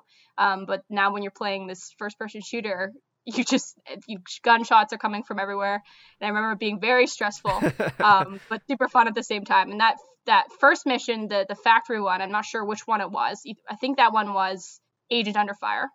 Um, and then I remember the first mission for Nightfire was like a snow one. You were sort of like in the snow That's right. um, outside a couple buildings and it just yeah that's that's what i remember from that. Um, and i remember because i played with my brother we could play multiplayer. And i think i don't know if this was both of them but i think you could we played four person multiplayer with us two but like two of the people being computers. Yep. and um, we remember that being like super fun as well to play like four screens and like even though there's two of us Yeah, the you, you are correct. So Agent Under Fire was the factory. Was that's that's the first level that you go through, and uh, and uh, Nightfire is the the snowy level where you're kind of trying to sneak into the mansion. yeah okay and one of them do you like save a girl or something and and the snow one i think Yeah, yeah, Yep. yeah. Because you go into the sky rail and there's a helicopter and you're shooting it. Yeah You, you save a girl in all the Bond games, though. Yeah, too, so. yeah. it's all the same plot line. yeah. this is what i remember and and you're probably remembering Nightfire and uh, and the fact that you can have so many different uh, bots uh, on your team or against you. You can have up to s- Mhm, yeah the yeah, you can have up to six bots uh, playing at, at a time, uh, including four other people. So ten people can be on screen at the time, which is pretty crazy in 2002. Yeah, exactly. And yeah, I remember. I mean, we didn't really. I don't know if this is a theme with everyone, but I guess like it was just me and my brother, right? So I, it's also it was fun to add in sort of like fake friends, right? Yep. Before we you know could play online with people because it was just us two and we get annoyed with the, uh, us two. And to be honest, I wasn't the best at video games, right? So my brother would get super angry with me because I wasn't really much competition. So at least he could have some other like fake people to play with. Yeah, I mean, like some of those that you might remember are Oddjob. Uh, you know, there's Goldfinger. There's uh, Jaws, which actually we haven't even talked about yet. But Jaws was one of the characters in Nightfire that you could play with or against, and he was just like this massive guy who uh, had by far the most health of any other bot. And so you would just shoot him in the head like like four or five times, and the guy still wouldn't go down. And that was that was always my memory. It's just like if I wanted a challenge, I would put Jaws on the team. Mm-hmm. Oh, I see. Yeah, yeah, yeah. Uh, and we talked off uh, off air actually about something that's really interesting. It's kind of the fact that I think a lot of people our age uh, uh, had the same experience of before we played these games, we didn't really know what James Bond was. Yeah, that's another thing too. Like we just saw it as like a shooting game. Like we did we honestly did not know but like James Bond was a thing. Like Mm. that's the reason they made these games was because it was part of a franchise and obviously had like lots of allusions to the the movies and stuff. Mhm. So we had no idea. Um, and I remember like the theme song, obviously it's like very famous, right? And it's in all of the movies, but we thought that was literally just the game. Um, and obviously as we, we grew up, we're like, oh, this is, you know, a thing. So, um, yeah, it was very interesting. That was sort of our first foray into James Bond. And now I love the franchise as a, as a whole. Yeah, and and that was that was me as well. Like I remember because I got this game probably around the same time you did, and I knew of James Bond, like, but I didn't really watch many of the old movies, and I just knew that it was a movie franchise, and I didn't it didn't really click into me. Uh, you know, like that Nightfire was just like basically another James Bond movie, but obviously with a with a original story and everything. And I didn't know that these bots and these levels and everything were from different games over the years. You know, like there's a lot of stuff from Goldfinger, there was stuff from Moonraker, um, and even like all the control schemes. I don't know if you remember like changing your controls, but every control scheme had its own uh, movie attached to it. So you had you had Mhm. Moonraker, you had Thunderball, you had do you- I don't know if you Mhm. remember all of them, Neil, but uh, The different controls, yeah, classic Bond, Moonraker, Thunderball. I, I always just go straight to Moonraker. I don't know what the other ones say. To be honest, yeah, that's fair. that's that is the correct way to play. So yeah, And do you remember anything about the the, the kind of the single player aspect of of um of Nightfire? Obviously, you, you talked about the first the the first level. I honestly, I would play the first level and then, you know, watch my brother play because I was so bad. He would, he would turn off the console if like I was starting to win at all. So like, you know, if my team was like getting pulling ahead, he would just turn off the console. And then, you know, that way sort of stunted my my ability to get better. now, of course, you're talking about your brother who hadn't been even born yet, uh, or was was less than a year old, uh, uh, playing with you. Oh no, my other my no, my other brother, my other brother. and yeah, which is it's interesting because it's something that like me and like my I guess he's he's a couple years younger than me, not too much younger, but um the GameCube was something big that like was our thing. hmm Um I mean, we got it, we played it together, and by the time my youngest brother sort of like grew up into being able to hold a controller, we already had like the Wii. Yeah, So he didn't really play that, and I think that like with the GameCube, we sort of like put it, tucked it away, and we just kind of like hopped on the Wii bandwagon. But it was something that sort of ended with even my youngest brother hasn't doesn't really have any memories of the GameCube at all. Wait, did you guys not know that you can play GameCube games on the Wii? You could, I know, I do Oh, remember okay. that actually. And the only one we did play uh, on the Wii, um, sort of like I don't want to say religiously, but a lot was the SSX tricky games. Oh, nice, nice. That- that's Those pretty good. ones we always put on the Wii. well, we're doing SSX uh, come uh, January, so you should uh, you should hop on for that episode too. Oh my goodness, the best, the best. Cool. Before we let you go, is there anything you want to say about uh, Nightfire or just these games in general? Um, I asked my brother um, for just sort of like a one liner, and I don't know if this means anything, but he said, just let them know that Nigel Bloch, a boss from Underfire, was super annoying and could never beat him. Nigel. Well, that's from Agent Underfire. We're not talking about that okay. today. that's so- from Agent Under Fire. Oh, yeah. Okay, yeah. I was trying to remember. I I mixed them up. I mixed them up. that's okay. Yeah, that's all right. Hey, the fact that yeah, they're like you said, their box arts are almost like identical. The only difference is that Pierce Brosnan's face is a bit more in uh in shot for Nightfire rather than uh Yeah. Agent Under Fire's. Yeah. well, he's not in Agent Under. Pierce Brosnan wasn't used in Agent Underfire's likeness. Right. Yes. Yeah. But yeah, obviously being in uh, in Nightfire. But uh, yeah. Yeah. thank you so much, Nichola, for coming on. We really appreciate your your thoughts and uh, and insight into uh, into Nightfire, and uh, we hope to see you for the SSX uh, uh, episode. Of course, of course. Thanks so much, guys. Take care, Nichola. See you later. All right, bye. What a nice young lady. Cool. That was awesome to have Nichola and just another perspective. Always great to have these episodes where we have a ton of different perspectives of people playing these games. You know, we had Jason who came on, mm-hmm. uh, obviously someone who's played this game to death and still has played it recently. You know, we had my cousins who uh, have you know had different experiences, really just a multiplayer experience, and that's right. it.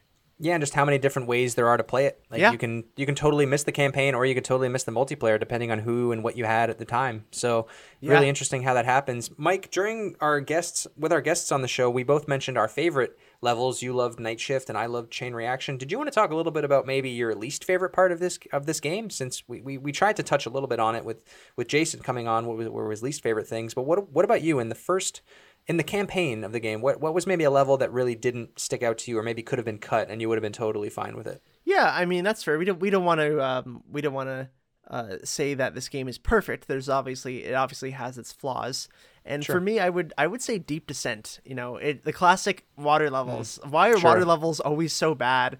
In, and why do they always have to be in a game? But, right? Yeah. Uh, so for those who don't know, Deep Descent uh, that is a submarine level where you are controlling basically tank controls for a submarine, and um, it's it's really hard to control. It's uh, you have to shoot these charges off, and yep. uh, that like kind of goes down and, and hits other things. And the hardest part and the worst part about that level is the stupid underwater mines. It is so hard to uh, avoid them because you're playing it in basically you know the first person uh, mm-hmm. you are I you do see the submarine a bit depending on on because you can change it a little bit. It's such a hard thing to do, and it's honestly just RNG. You just have to get lucky. You just kind of go through as fast as you can and hope that you don't hit like these hundred mines and the entire cave collapses, and you have to do the whole thing over again because there's no checkpoints really frustrating. And tank controls, like I've said before in the Resident Evil episode, are tough for me. So that that level was a little bit of a grind to get through, and it's just hard to know. You're all of a sudden, you know, you've been playing as a as a person. You know how how a body yeah. is supposed to interact in the environment. It's really hard to transition that into a into a tube in a submarine. yeah, yeah I know even, what you're saying. Cars are different, right? Like car, yeah. like they do one level early on in the game where you're on a snowmobile and it's yeah. on rails and you're shooting bad guys also on snowmobiles. You have like infinite ammo, even though it's counting your bullets for no reason. You can't run out of bullets yeah. in that level, which is funny. But they, they should have done something like that with an underwater level. They should have made it more like your your love interest is is driving the the submarine and you're shooting or you're doing something else a little bit more arcadey and fun and you're not in charge of steering it automatically gets you to the end as long as you can keep the submarine alive by defending it yeah. That would have been probably a better idea. It would have been a little bit like a return to the second or third level of the game, which isn't great, but I mean, it would have just alleviated that issue of having tank controls in a submarine very close to the end of the game, too, where you just want to get to the end and see how it finishes, and you're just trying to, you know what to do, you just don't know how to do it, which is really frustrating in video games sometimes. It, it is pretty cool when you like think about it. Uh, the fact that this game has a snowmobile, a Aston Martin, uh, a submarine, a plane, you you can mm-hmm. you can fly a plane like even its faults are still okay right compared to most games mm-hmm. and i just you know i just want to talk a little bit here uh, about just how good the controls are like and how good it feels when you're playing this. It's so nice hitting those triggers those gamecube triggers. Mm, like that i love that. Yeah it's uh it's so satisfying and they were like we talked about this earlier in the sunshine episode and how these triggers were made for shooters. That was the whole idea that they wanted to get to a mature audience. And those triggers do feel so much better than because i played nightfire on a ps2 i was going to say yeah i wonder how it works on the other consoles i can say that that uh, i can say I, I really enjoy playing it on a GameCube controller the most, and hmm. obviously mm. that's bias. I played it for thousands of hours, but yeah. uh, but it, it it's the triggers that really hold up, right, and make it feel like feel like you're Spider Man and feel like you're James Bond. it's totally true. Yeah, no, the controls in this game, they like we said with all of our guests on today, they all they, it just makes sense. You you pick the control scheme that works best for you. If you've played Call of Duty or Halo, they have those controls, so you know exactly what the reload button is you know exactly what the crouch button is, which is always a little bit of a learning curve when you play another shooter that doesn't. I think every every shooter should just use Call of Duty controls at this point. Yeah, because that's think, what everybody knows. I think so too. But this was before that. This was before we were there. Uh, there are some yeah. games where like the the aiming button is different, the crouch button is different. Now it's it's pretty much all Call of Duty controls, which that's just become the industry standard now. So it's good that this game I mean, before Call of Duty became really what Call of Duty is, this game knew. I think Mm-hmm. this is the control scheme that's going to be the future. So yeah, and talking about the controls, so you know, we played a lot of games leading up to this podcast. Uh, Mm-hmm. You know, especially to research for a lot of these episodes, and I will say about ninety percent of the games that I've gone back to for this podcast, the controls have been a big negative. You know, I we find that a lot, right? Like it, we will be reviewing a game, we'll say, well, the controls are a bit clunky, or, or something's wrong with the controls. The controls are for some reason inverted, like uh, Casper. yeah, true. This game does not have that. Yeah, it's which is pretty rare for the time. Like you, you would, I'd say this is yeah one of the only ones that I I still really enjoy the controls. You know what I was going to say was just with my least favorite level of the game. I agree that Deep Descent is fairly weak. Underwater levels in this generation were rough. Um, above water levels were great, like uh, Wave Race, of course. But um, no, my least favorite level of the game was uh, the last level, Equinox. I'm not a huge fan of the final boss fight in this game. Where you Yeah, fight, uh, yeah, you I- fight I- Drake in a right. space shoot. You're fighting on like a, uh, a satellite, I guess it is, or a spaceship, and um, you're just shooting back and forth. You both have or you have a samurai, the uh, the laser gun. You're shooting him in space. You just have to keep shooting him, and it, it's just not fun. Like it's not interesting. I think having a boss fight in a grounded, quote unquote, grounded game where there's no like aliens, there's no giant machines fighting or destroying the Earth. It's kind of hard to make a cinematic boss fight. So I think that a lot of these games, like James Bond and like uh, like Uncharted, like ga- games that just aren't supposed to be fantastical and big, like Horizon or I don't know, Spider Man. Uh, it's okay to maybe just not have a final boss fight. Like maybe just have like a final mission and then omit that fighting the biggest, baddest, hardest boss possible.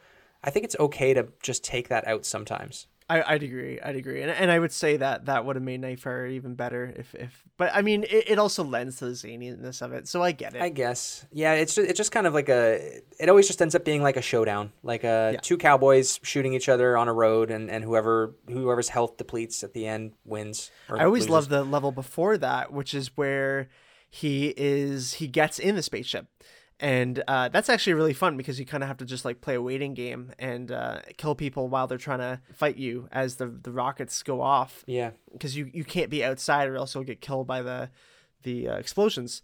Uh, Right. and I love that you know you end up trapping Kiko down there, and then she dies in the flames, and you're in the spaceship saying "See ya." Yeah, yeah, that's a that, that's a very Bond thing to do is to kill like one of the the cunning girls or, or guys in a in a Bond movie where Bond does something that that chain reaction uh, kills that person in a brutal way, really, when you think about it. But yeah, that was a very Bond movie thing to do, which they didn't do in, in GoldenEye because there were no real cutscenes as opposed to there was like maybe 10 seconds at the end of the level where Bond would jump off a cliff and, and Yeah. parachute off or something. But it was never like this where you'd see character development and and characters die off screen. Yeah, very interesting and movie like thing to do. Well, I think it's time to read the back of the case, Neil. All right, let's read the back of the case. But first, Victor, hit us with that sweet jingle. It's time to read what's on the back of the case. There's things written on the back of the case. Let's read them. And now we're reading the back of the case. Do you have what it takes to be Bond? Rendezvous with beautiful women and confront devious villains in more than 10 exotic locales. 12 action packed missions combining combat, stealth, and upgradable gadgets. Engage in 5 high speed levels with an Aston Martin V12 Vanquish TM and other dynamic vehicles. Over 10 customizable multiplayer modes, including characters and settings from classic James Bond movies. All new storyline featuring Pierce Brosnan as James Bond.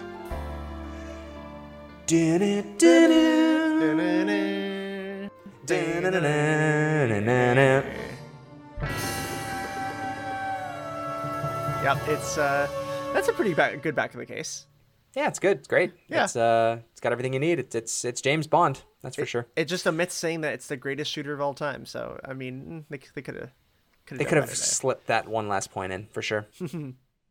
I think now would be a good time to probably close out this episode and uh, just give our final thoughts on Bond. As we said at the beginning of the episode, it's been it's been seven years since there was a Bond video game, but I mean we've seen a break like this in James Bond before. Remember in two thousand one where there was that uh, the the last Pierce Brosnan movie came out and it, w- wasn't all that good. It wasn't well received, and we had to wait what was it like six years before we finally got Daniel Craig's uh, Casino Royale. Yeah, it was a while, right? And Yeah. I think, I mean, I should know this off the top of my head, but I think it's The World Is Not Enough was the last movie Pierce Brosnan made. Is that correct? That sounds right. Yeah. Yeah, it's one. I everything that's not Goldeneye for Pierce Brosnan movies kind of blends in. Yeah, there was the world is not enough. movie. There was uh, Die Another Day. Was that? Yeah. Was that Tomorrow Never Dies? Tomorrow, Tomorrow Never, Never Dies. Dies. Yeah, thank you. It feels like he did so much more though because he was in all these games too. Like he was Yeah, in the height yeah. of the Bond games. So uh, obviously like Casino Royale was like a huge hit and a, a really good movie. Mm-hmm. Uh, but I, I don't think a lot of people, you know, I think a lot of people had written Bond off a bit at that point. Mm-hmm. And uh, there's actually a really really good article uh, on from the Telegraph uh, that actually talks about Nightfire. Uh, the the title is uh, Nightfire: How a Forgotten Video Game Could Save the James Bond Films from Terminal Mediocrity. So wow, that was uh, pretty funny. Th- that's Yeah. really good. Okay, It's, so it's so from we have to thank. 2017. Uh, so it's okay. it's it's for the 15th anniversary they did it. Got it. That's pretty sweet for a well-known publication to write an article about a fairly like you and I love Nightfire, but I mean like in terms of just popularity, it's Fairly not that obscure. big. Yeah, it is an obscure game. We we Yeah. It's kind of a joke how much we talk about it, but it's a seriously a good game. Like in all honesty, everyone should go check it out if you haven't already. Yeah, and, and the fact that uh, that the Telegraph uh, did an article Yeah. about it. Um, yeah, they basically just talk about how uh, like will the formula change again? You know, Daniel Craig's incarnation um, was like you know that was very much the escapism part of Bond uh, that really delved into. Obviously, it didn't go too hard on the um the, the like the Roger Moore side of things where it just kind of like uh, slapstick comedy almost Right. and they wanted to bring it back to kind of a, a grittiness uh, and just focused on the the spy game i guess rather than anything else and Right. yeah they basically just say like will it change again and they talk about how nightfire lets bond be bond. Plot of nightfire is bond at, its bondest. There's a mm-hmm. businessman named rafael drake who likes cleaning up decommissioned nuclear reactors. He also has a private castle island space program and yakuza ties. Mm-hmm. But bond is sent around the world and above it to learn the truth. Mm-hmm. And they kind of just talk about so much of the appeal of these video games is that they kind of let players get closer to being the actual on-screen character uh, than any other medium. You know, which is why it's a first-person shooter rather rather than third-person for Bond. Yeah, it's a lot like it's a lot like GoldenEye in that case. Like I think Yeah. Bond needs to be. I think it needs to be a first-person shooter. Like like we've I've played from Russia with Love, which was that third-person Bond game on GameCube. We'll talk about that in another episode. Not as good. It. I don't think you. I think it's better off to. It's better off that you feel like Spider-Man in a James Bond game. I think. I think it's good to just uh, like just that's what GoldenEye set the record for, right? Like it was. Yeah. You see the you see the PP7 and the and, and the scope on the on the middle of the screen, and that's it. That that's all Bond needs. And and yeah, you're right. Like Nightfire does skate that line perfectly of being a little bit goofy, but also still very grounded. Like it doesn't get too zany and wacky. And and I mean, obviously, we talked about all the high points and a few of the low points with all of our uh, all of our callers in today. So um, we highlighted that all there. But it is such a great balance of goofiness and an action, like an action movie, like what the Daniel Craig movies are, which feel a bit more actiony than that zany, like you said. Yeah, they actually compare Nightfire closer to like Kingsman or John Wick movies. Yeah. Uh, they call them very video like video game like in their action, uh, Mm-hmm. but in a positive and breathtaking way. Uh, and if you have a character as great as Bond, you know they say why waste them on emotional deconstruction and not a vicarious wish fulfillment. And Nightfire embraces uh, a Bond at the top of his saving the world game, for whom nobody does it better. Means something. Hmm. yeah, that that's really good. That that's well put. Yeah, that's why I'm reading it because it's better than I can put it. Yeah, well well put, Telegraph. Thank you so much. We should have them on the podcast someday. right? Yeah, so it's kind of cool that it gets, you know, Nightfire gets some recognition and, and even just a quick Google search of Nightfire, you'll find a lot of, of articles just about uh, Nightfire and um, and people kind of lamenting the fact that, you know, we don't really get games like this anymore, and especially uh, the multiplayer co-op is what a lot of people talk about. And spy games in general have become a little bit of a niche genre, like like almost like how we talked about with Metroid Prime a few weeks ago. How Metroidvania games have become kind of like a niche thing in the indie space. Uh, spy games have become kind of the same. I think Hitman is probably the last, and then what Deus Ex has some spy elements to it, right? Like stealthiness and Yeah, yeah, very much. But but I mean, I think Deus Ex is gone for a while. Yeah, that too. But it's sad to say that, like, obviously with James Bond, we're talking about like its its heyday was in the late '90s with GoldenEye, and this was probably the last great Bond game. I would have to say. Yeah. Um, and then now we're in like this dark period right now. So do you think that we'll ever see a resurgence going forward? Like, wh- where do you think Bond is now in gaming, Mike? Do you think that we'll see it come back? Do you think that they'll start to do remakes and remasters, or well, what's your take? It's hard to say because I mean, from one standpoint, you can look at like the licensing and what's mm-hmm. going on there. You know, we talked earlier about how it was EA was kind of the um the, the the heyday of Bond games, and then Activision took over the license and really didn't make good games at all. I I owned 007 Legends, which the idea was basically like a Nightfire esque game. You know, you take all the all the the plot points of all kinds of different movies and characters, and you put them all together. And uh, it should make a great game, but Legends did it in this weird way where you like almost play stories and small snippets of different movies. Oh, jeez. It, it wasn't like the idea was there, but the execution was absolutely garbage. Uh, I'd say that the best Bond game I played uh, since Nightfire is probably the GoldenEye remake uh, on on Wii. On Wii, yeah, yeah, that game is really good because they have very similar Nightfire controls, and I think Eurocom mm-hmm. did that as well, if I'm not mistaken. They did. They did another James Bond game too. Um, let me think here. Because I played that it? game for hours because that was the first time I could play Bond multiplayer online. That was my big right. thing of why I wanted to play it. Yeah, that's uh, huge. That would definitely help the Bond license if they do go back to making video games. I think that they should just really hammer on that that multiplayer mode. I think that like, having a Bond game with like, couch co-op even can't really exist anymore. By the way, 007 Legends was the one that was made by Eurocom. Oh, so that was okay. made by the Nightfire Yep. Uh, so they, maybe, maybe GoldenEye was as well, but uh, Legends, which received mainly four out of tens. Uh, I would give it less than that. that, that that's, that's that's uh because there's also GoldenEye Rogue Agent, which we'll be talking about at some point in this podcast. Uh, mm-hmm. that was like a weird like redo of it before mm-hmm. the actual remake that they did mm-hmm. for Wii. Yeah. Yeah, that no, you're right. That one I played that one. I had that one for a bit. That game is really rough. I don't know what that game. It, it, looks like a Terminator game when you look at the cover. Like the Bond on the cover looks like Terminator. But yeah, we will talk about that in a probably, hopefully never, but we will have to talk about it eventually. you do see like games that come out in the indie space uh, that were clearly influenced by uh, GoldenEye and mm-hmm. certain Bond games. Like there was this one indie game that came out a few years ago. I didn't pick it up for whatever reason, but I think it was on Switch and it was basically like a GoldenEye multiplayer mode where it was four player split screen. You had to play it with all your friends in the room because the game wouldn't work otherwise, and you're invisible. So the only mm. way that hmm. you can kill someone else is by screen watching.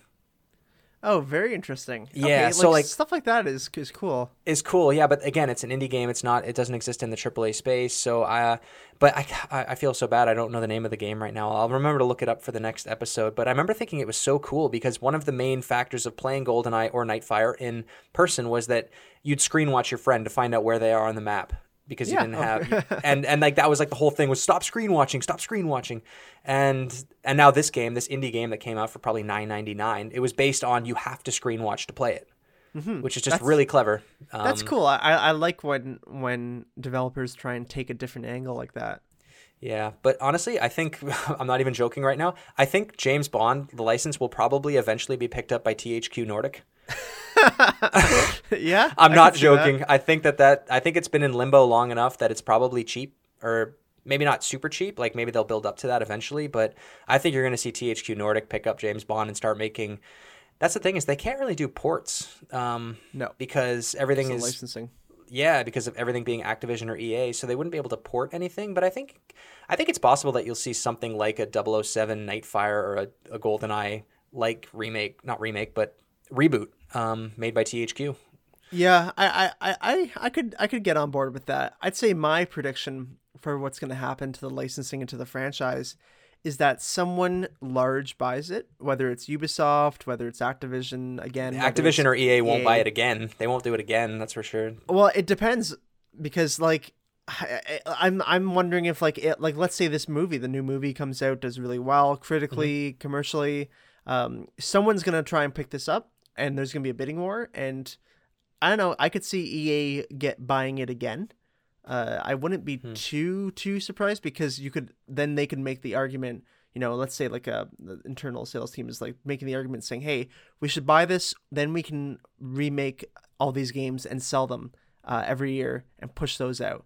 Uh, you know, and we so that's the the idea I guess of it Mhm. is there maybe, but I, I don't know if it's gonna be. I'm just saying like maybe that could happen. and that's very dependent on if this new movie, uh, not what No Time to Die, if that's even going to be big, which I don't think it's going to be big enough for anyone, any big publisher to go out and say we need the licensing back now. Like, I, I in my opinion, I think Bond is is done. Like, I don't I don't think it's going to be nearly as big as it was in the uh, Sean Connery era and the Pierce Brosnan era and and all those great actors. Like I don't I don't think that Bond is ever going to be that big again. It was big when Daniel Craig picked it picked it up, but I feel like it's just declined every year. Occasionally, like I'll meet a coworker or something. They're in their thirties, so they're the older millennials now. They have kids that are now six to ten, and it's like that was around the age when I started to, to watch Bond films and I was playing Yeah. the games. And I, and I asked them just out of curiosity, like, oh, you know, yeah, your kids watch SpongeBob, they play Pokemon, that's cool, that's the stuff I grew up on.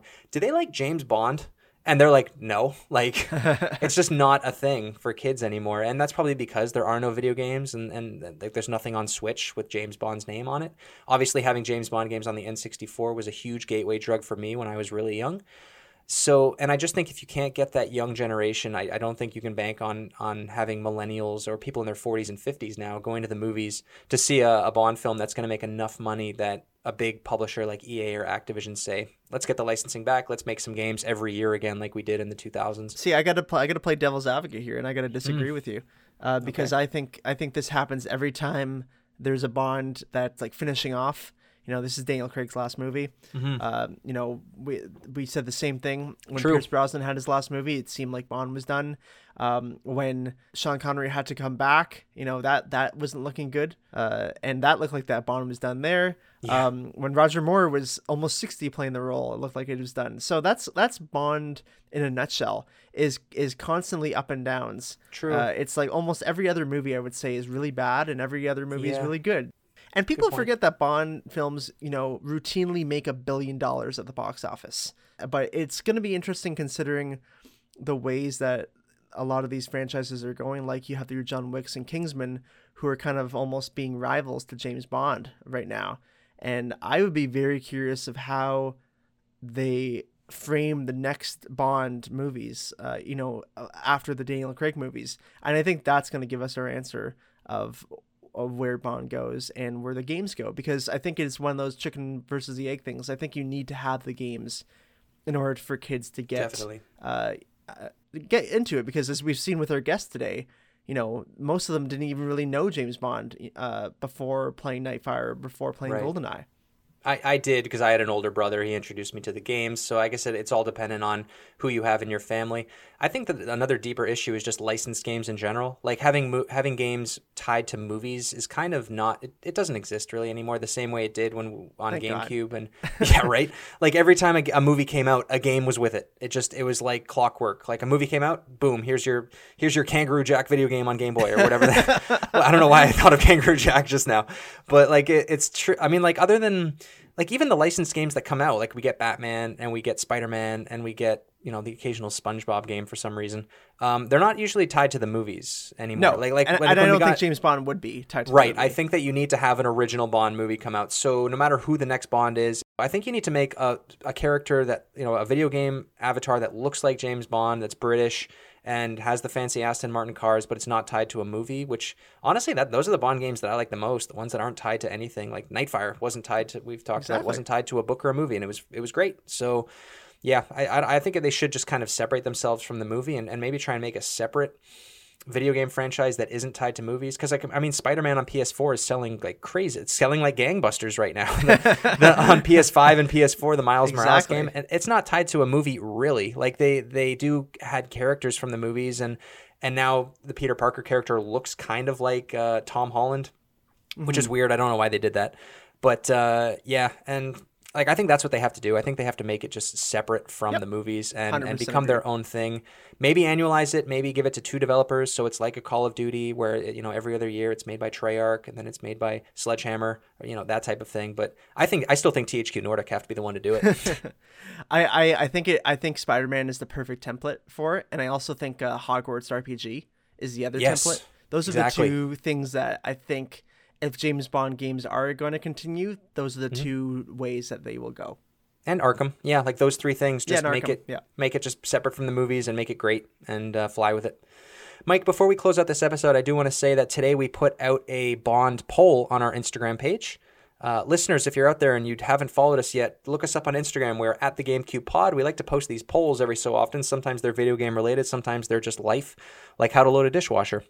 But anyway, uh, today I put out a, um, a poll for uh, what game is better, 007 GoldenEye or 007 Nightfire? Mike, have you seen the results for this poll yet, or is this going to be a surprise to you? I haven't, but I, I can assume that people have their rose colored glasses on.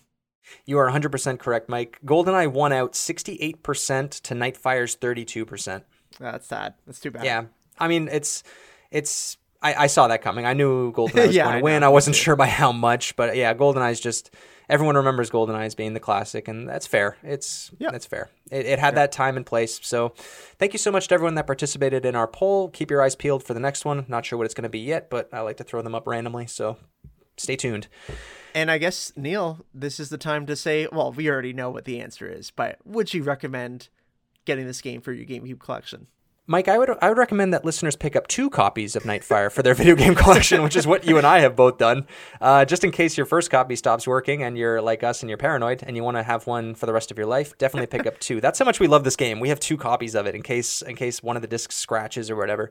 It's just such a good game from start to finish. The graphics are so good. The controls hold up beautifully. The music throughout the movie makes you feel it makes you feel like you're Spider-Man and and it's it's Pierce Brosnan at his finest. It's the best Bond story. It's the best Bond game. Pick it up now. this will be the only game that we will tell you to pick up at least two copies, and, and we're saying at least. Uh, try and find the uh, the James Bond Nightfire uh, Game Boy Advance game as well, so you can That's what I'm looking for. Yeah, actually, yeah. Since you and I, Mike, we both own two copies of this game. We're obviously not looking for it, but I am actively seeking out the Game Boy Advance version of this game because I really want to play it. First-person shooters on the Game Boy Advance, man, that's a special idea, yeah, that's that's an interesting interesting play. right? So, Mike, why don't you let the listeners know what they can expect on episode 28 of the GameCube is Cool podcast next week? You're saying that the podcast just isn't done now? I thought No, I thought we we're we're- done. I thought we were going to start at number one, like we're going to start at launch day again for episode 28. No, we're just going to keep doing this to lead up to Nightfire so we can keep talking about it. yeah, We've covered all the games last... yeah, from what I know, La- Nightfire is the last game that was ever released. Yeah, I mean, like we've covered. Let's see, we've covered Sunshine, we've covered Metroid Prime, we've covered Melee, we've covered Pikmin. What else is there? What else is there? Is Ribbit King? Oh, of course. Okay, That's that's what we all remember. Sure. For episode 28, we will be talking about weird and strange games for the GameCube. And most of these games are actually very fun. Mm-hmm. But uh, we have games like Ribbit King, Alien Hominid, Metal Arms, Dr. Muto, and Darkened Skye. Mm-hmm. And uh, we'll be having some friends of the show on. It'll be really exciting. Marty will be on screaming in the background, uh, while his girlfriend uh, Kara will be uh, will be talking about her memories of Ribbit King. So it's gonna be a good time. That sounds like a good time. I can't wait to talk about it. I've played one of those games that we're going to be talking about, so I'm looking forward to having some friends on Find out which one next episode. next episode. But until then, ladies and gentlemen, this was episode 27 of the GameCube is Cool podcast. We have new episodes every Thursday on Apple Podcasts, Spotify, and YouTube. Write us reviews, positive or negative. We will read them on the podcast. Follow us on Instagram, Facebook, or Twitter at the GameCube Pod. Share us with your friends, family, and pets. Tell Neil. Tell your dog Neil says hi. We are the number one GameCube podcast on the internet. Thank you so much for your support, and we will see you next week. See you later. Bye.